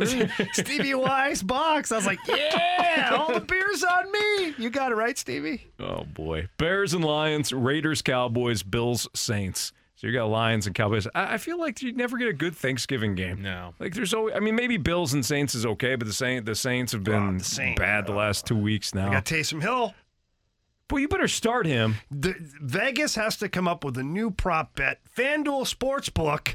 What? Prop bet. What, what position, position will Taysom Hill be playing today? Or what position, the over-under, that he plays running back three times. Most tight end three times. What position? Yeah, yeah. that's yeah. a good one. That'd be a good prop. Hell, I got props on everything else. That's not a bad idea, Jamie. I think you're, you're onto something. You're welcome, FanDuel. Chris Kerber's going to join us next. We'll talk to him about Brayden Schenn's possible return tomorrow night in Detroit and also break down last night's win over the Vegas Golden Knights. Again, Chris Kerber next on one oh one E S P N.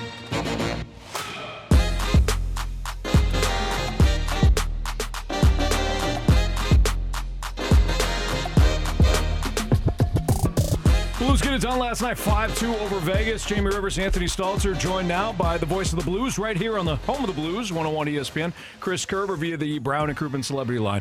Kerbs, what a resilient victory for the Blues last night. They fall, fall behind two oh, and they sparked a comeback. What do you think led to the comeback in your eyes? Yeah, uh, just stick to it, and it's there, Anthony. They, you know, when, when you saw when, when you saw the, uh, them jump out to a two nothing lead, they get the goal in that first shift of the game, and then And then the second one went in. In between there, the Blues had chances in the offensive zone against Vegas. And, you know, some of the timing was off. Maybe a pass to the middle hit the heel of a guy's stick, you know, or he had to reach back for little things like that. And, and those, that's where you're saying, okay, look, you're down two nothing with six, just six fifty gone in the hockey game. Stick to what you're doing because you created some chances on there, and then they keep roaring back. And, they, you know, the ability to do that in two minutes and fifteen seconds was huge. But uh, they, they kept the pressure on, and, and – You know, that had the that game had the opportunity to be one of those games where you outplay the opponent and come away with a loss, and they didn't let that happen. So that, that that's a great positive. Kerbs, how much fun is it to watch David Perron when he's got full possession of the puck and guys are trying to to haul him down, hook him, slash him, whatever? He's turning his back to the guys. He's got one hand on the stick. It, I mean. So much fun to watch him do that, and how frustrating do you think it is for the opposition? Man, I'll tell you what, the, it's the one sign that even when he was a younger player, Jamie, that when uh, you watched him play, one of the early signs in a game to know whether or not he was going to be on, and you know how when you look at a young player, right, you, you, you know that there's going to be inconsistencies, but for David, one of those signs was, well, there, there were really two of them. One was he winning the puck battles along the boards because for a long time he remains one of the hardest guys to get the puck from. It's It's been one of the top parts of his skill set that's been great. And as you mentioned, very frustrating. The other one was uh, is he reaching his stick in and taking kind of foolish penalties. He doesn't do near as much of that as he used to do. you know. And so it, when his game was off, you saw a lot more of the reaching in and taking frustrated-type penalties. Uh, when his game was on, you didn't see the penalties, and you really saw that, that puck-hound ability that he's got. And that's a positive thing. That's one of those things where that's that's when he and Ryan O'Reilly start to wear down the defense because they can take the puck away from him, and then it's hard to get it back. And it, it's one of the great skill parts of his game. Talking about a guy who's skilled, Kerbs, I, I want to circle right away to, to Jordan Kyrou. And I'm watching that game last night. I'm watching Jordan Kyrou for couple of seasons now, and specifically this year, and I just love watching him play because it's so exciting. But you're sitting there calling the game on a nightly basis. You've got to almost instinctively scooch up in your seat a little bit when Jordan Kyrou gets the wheels going and he starts to take off. I'm not going to say he's like Connor McDavid as far as that level, but I'm feeling like he's getting close to being like that electrifying player where anything can happen when he's out there. You know, so do you remember when Vladimir Tarasenko, his first few years in the league, very much like that too? If he got the puck on his stick, because he could be the goaltender from the top of the circle with that shot, and you, you got ready for it. I, I think you're right. Jordan Kyrou's moving into that area and that, that class of player where when he gets the puck, be aware. You know, I, I think right now you're still seeing line mates maybe not really expecting some of the plays from Kyrou and Thomas yet, so sticks aren't on the ice or sticks aren't in a position to deflect them in because these two guys are finding guys. But, the, you know, you you use McDavid. I'll, I'll Yes, and that's a totally different, you know, universe in the world of hockey. He's the closest thing to be able to wheel the puck around in the offensive zone, in my opinion, that the Blues have to the equivalent of Chicago's Patrick Kane. I'm not comparing the offensive numbers. I'm not saying, and maybe he does develop into a player that can get you eighty-plus points, and he's at a point a game right now. But I'm just saying that being able to move the puck with speed. He could skate it around the offensive zone, go behind the net, and wheel it all the way back around and create some havoc that tends to lead to either a great scoring chance or a penalty against, if not a goal. And and he's got that ability. And it's different than Robert Thomas's, isn't it, Jamie? Like, Robert Thomas takes that puck in. Uh, Robert Thomas uses a lot more stops and starts. And Jordan Kyrou seems to be able to do it with his speed and ability while skating forward.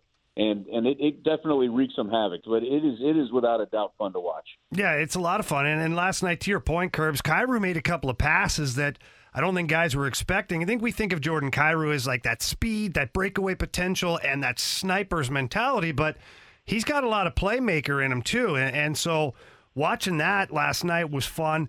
And it, just quickly too, Robert Thomas and Jordan Kyrou, at some point, I would imagine that we see those two on a line together, whether it's this year, next year, or the following year.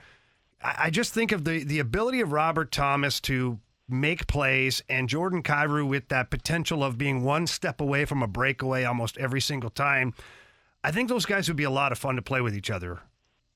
Man, you, you, you we really want to throw the fans for a loop. Could you imagine Matthew Tkachuk on the left side with oh, Thomas? Ah, Curbs, now you did it. What are you now doing? You did it. What are you doing? He, Don't do that to me, Curbs. You're sick, Curbs. You're sick, man. I'm, I'm telling you, I just, I, I, I just took your your comment there and just put steroids on it.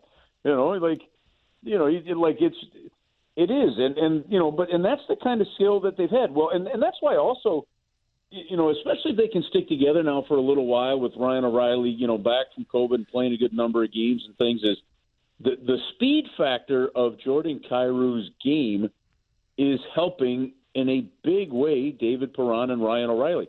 And in Dallas, I asked Jordan Kyrou, I said, what what do you know now about the National Hockey League that is really important versus, say, year one or your first year and a half?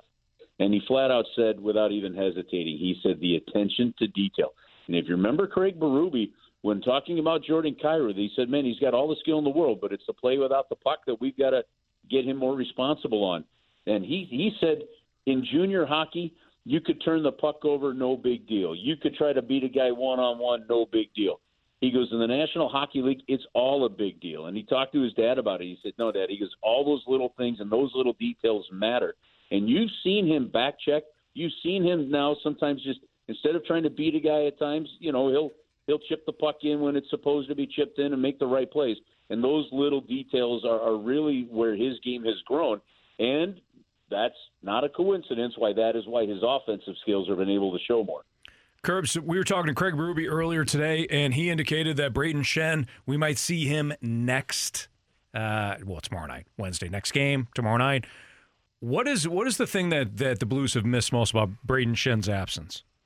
Well, you're just, you're just missing that, that solid eighteen, nineteen minutes a game that, that he's played for the Saint Louis Blues. Uh, you're, you've, you've missed him at center. So it's the depth of, of where guys have had to play, but the physicality part of there too. He kind of leads with his emotion. He leads with his physicality, and he's able to chip in. I was looking at his numbers when I got into the hotel tonight in Detroit, and he's got two hundred twenty-four points in two hundred ninety games since joining the Saint Louis Blues. You look at the time he spent in the six years in Philadelphia, he played four hundred twenty-four games and had two hundred forty-six points. He's only twenty-two points shy of what he did in four hundred twenty-four games with Philadelphia. I mean, he is he, – it's we basically – when Doug Armstrong made that trade, they, they made the trade for Brayden Schenn, and then they've gotten the best hockey of his career in that window, and, and that's what you're missing. You're missing, I think, that little added uh, net front presence on the power play, is despite the power play being really good. And clearly you're missing some of the penalty killing too. So when you get, boy, I'll tell you what, I mean, that, that's that's when it gets fun now. Is if Brayden Schenn gets back in there, who do you take out? Is it a James Neal, who's played very well for the Blues in that fourth-line role they've been asking him to play? Is, is it Klim Kostin that sits, you know, despite Klim getting physically involved and I think starting to really evolve into a very good hockey player in the National Hockey League? So uh, those, are, those are at least good decisions to have to make if you're, if you're Craig Berube. More decisions are going to have to be made, Curbs, is on the back end. Because Scott Perunovich, I don't know how you feel about this, but I think he should get comfortable for a while here in Saint Louis. I think that he's played, uh, just watching his skill set and watching what he can do just alone out there and the way he moves the puck. I mean, he's barely played in the N H L, and I feel like this is a guy that's going to just continue to get better.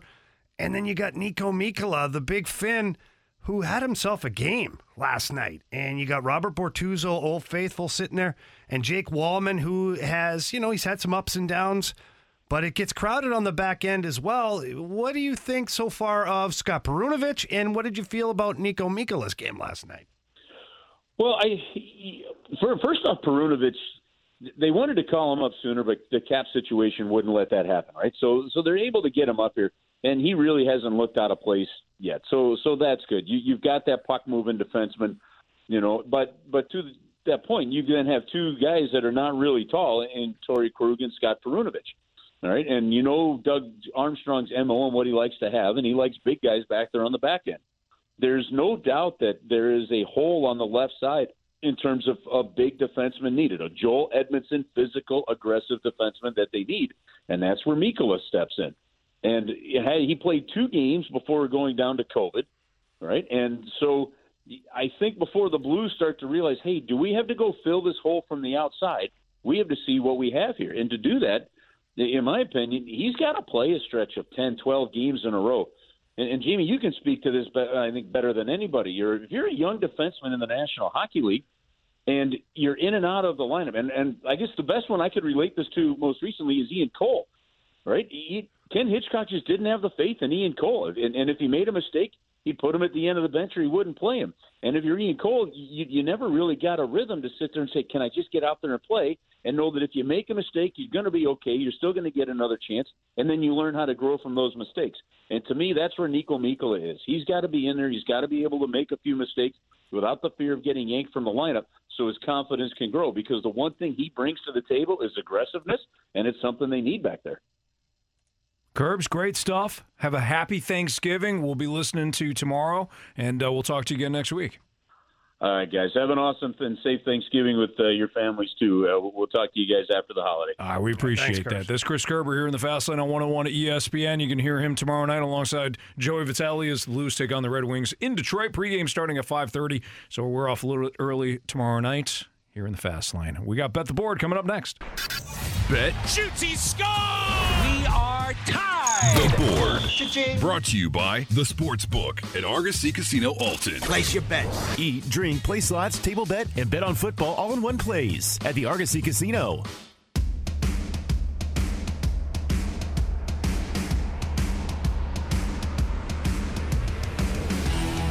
Time to Bet the Board here in the Fast Lane on one oh one at E S P N. And uh, all of us struggled last night.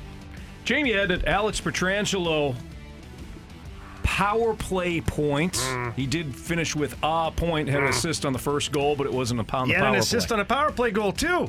What? It was called back. High sticking. Sucks. Oh, Damn it. Does suck. Jamie, Actually, I'm sorry. So minus one hundred for Jamie Rivers. Yeah, just bring that up. I had Rob Gronkowski scoring a touchdown. And he didn't, so I'm minus one hundred Damn. As well. B T had the Giants plus eleven and a half. All those points. Still can't cover. B T is minus one ten. He's in last place right now. And, Meat, I thought you had it. I thought you were going to hit your margin. So close. Between thirteen and eighteen points. And the Bucs won by twenty. Giants can score some more damn points. Late field goal by the Buccaneers. There's a guy that lost his job because of that offense. I'm going to lose bet the board. That's worse. So Meat is minus one hundred as well. So your standings, Jamie Rivers in first place, minus one hundred. I'm in second place, minus one hundred. Meat is in third place, minus one hundred. And B T's in fourth, minus one ten. Jamie, you still have honors. What do you got? All right, so uh, the game tonight of choice that I was looking at was the uh, Edmonton Oilers at the Dallas Stars. This one, I, I, I don't even understand how it's possible, but Connor McDavid to score a goal. Plus one, plus one twenty. I'll take it. Connor McDavid. Connor McDavid, just to score a goal. One goal, plus one twenty. plus one twenty. All right, there you go. You might as well just give me the money now. Maybe not. Give you points. How about that? I, uh, what do you mean? Uh, yep. Uh, Where's mm-hmm. my money?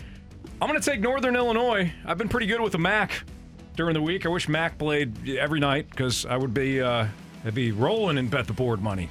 But Northern Illinois is plus seven and a half tonight against Western Michigan. That line has climbed up the entire the entire day. I'm probably missing something, but either way, go Huskies.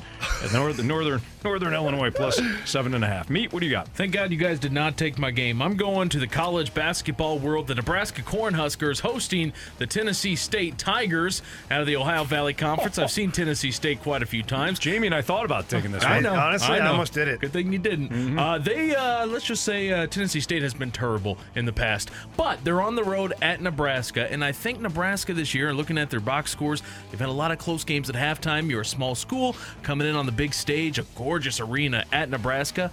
A lot of times you play up. I'm taking Tennessee State to cover nine and a half points in the first half. Okay, and B T sent in his pick a little bit earlier, and he's going to take the Zags. Gonzaga is playing U C L A tonight. And Gonzaga, let me get an updated line for everybody. I think it's still seven.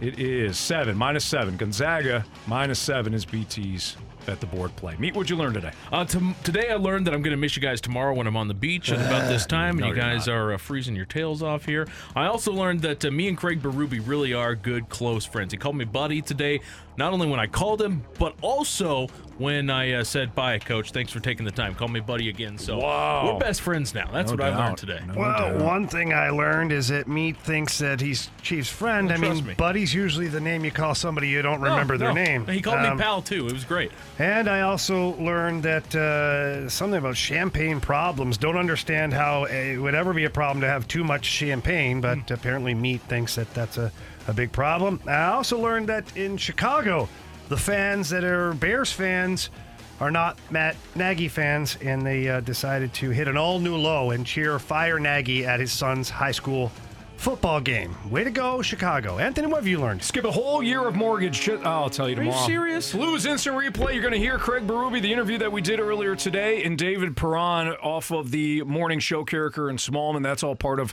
your Blues Instant Replay coming up right now. We'll be back tomorrow at two o'clock. See you.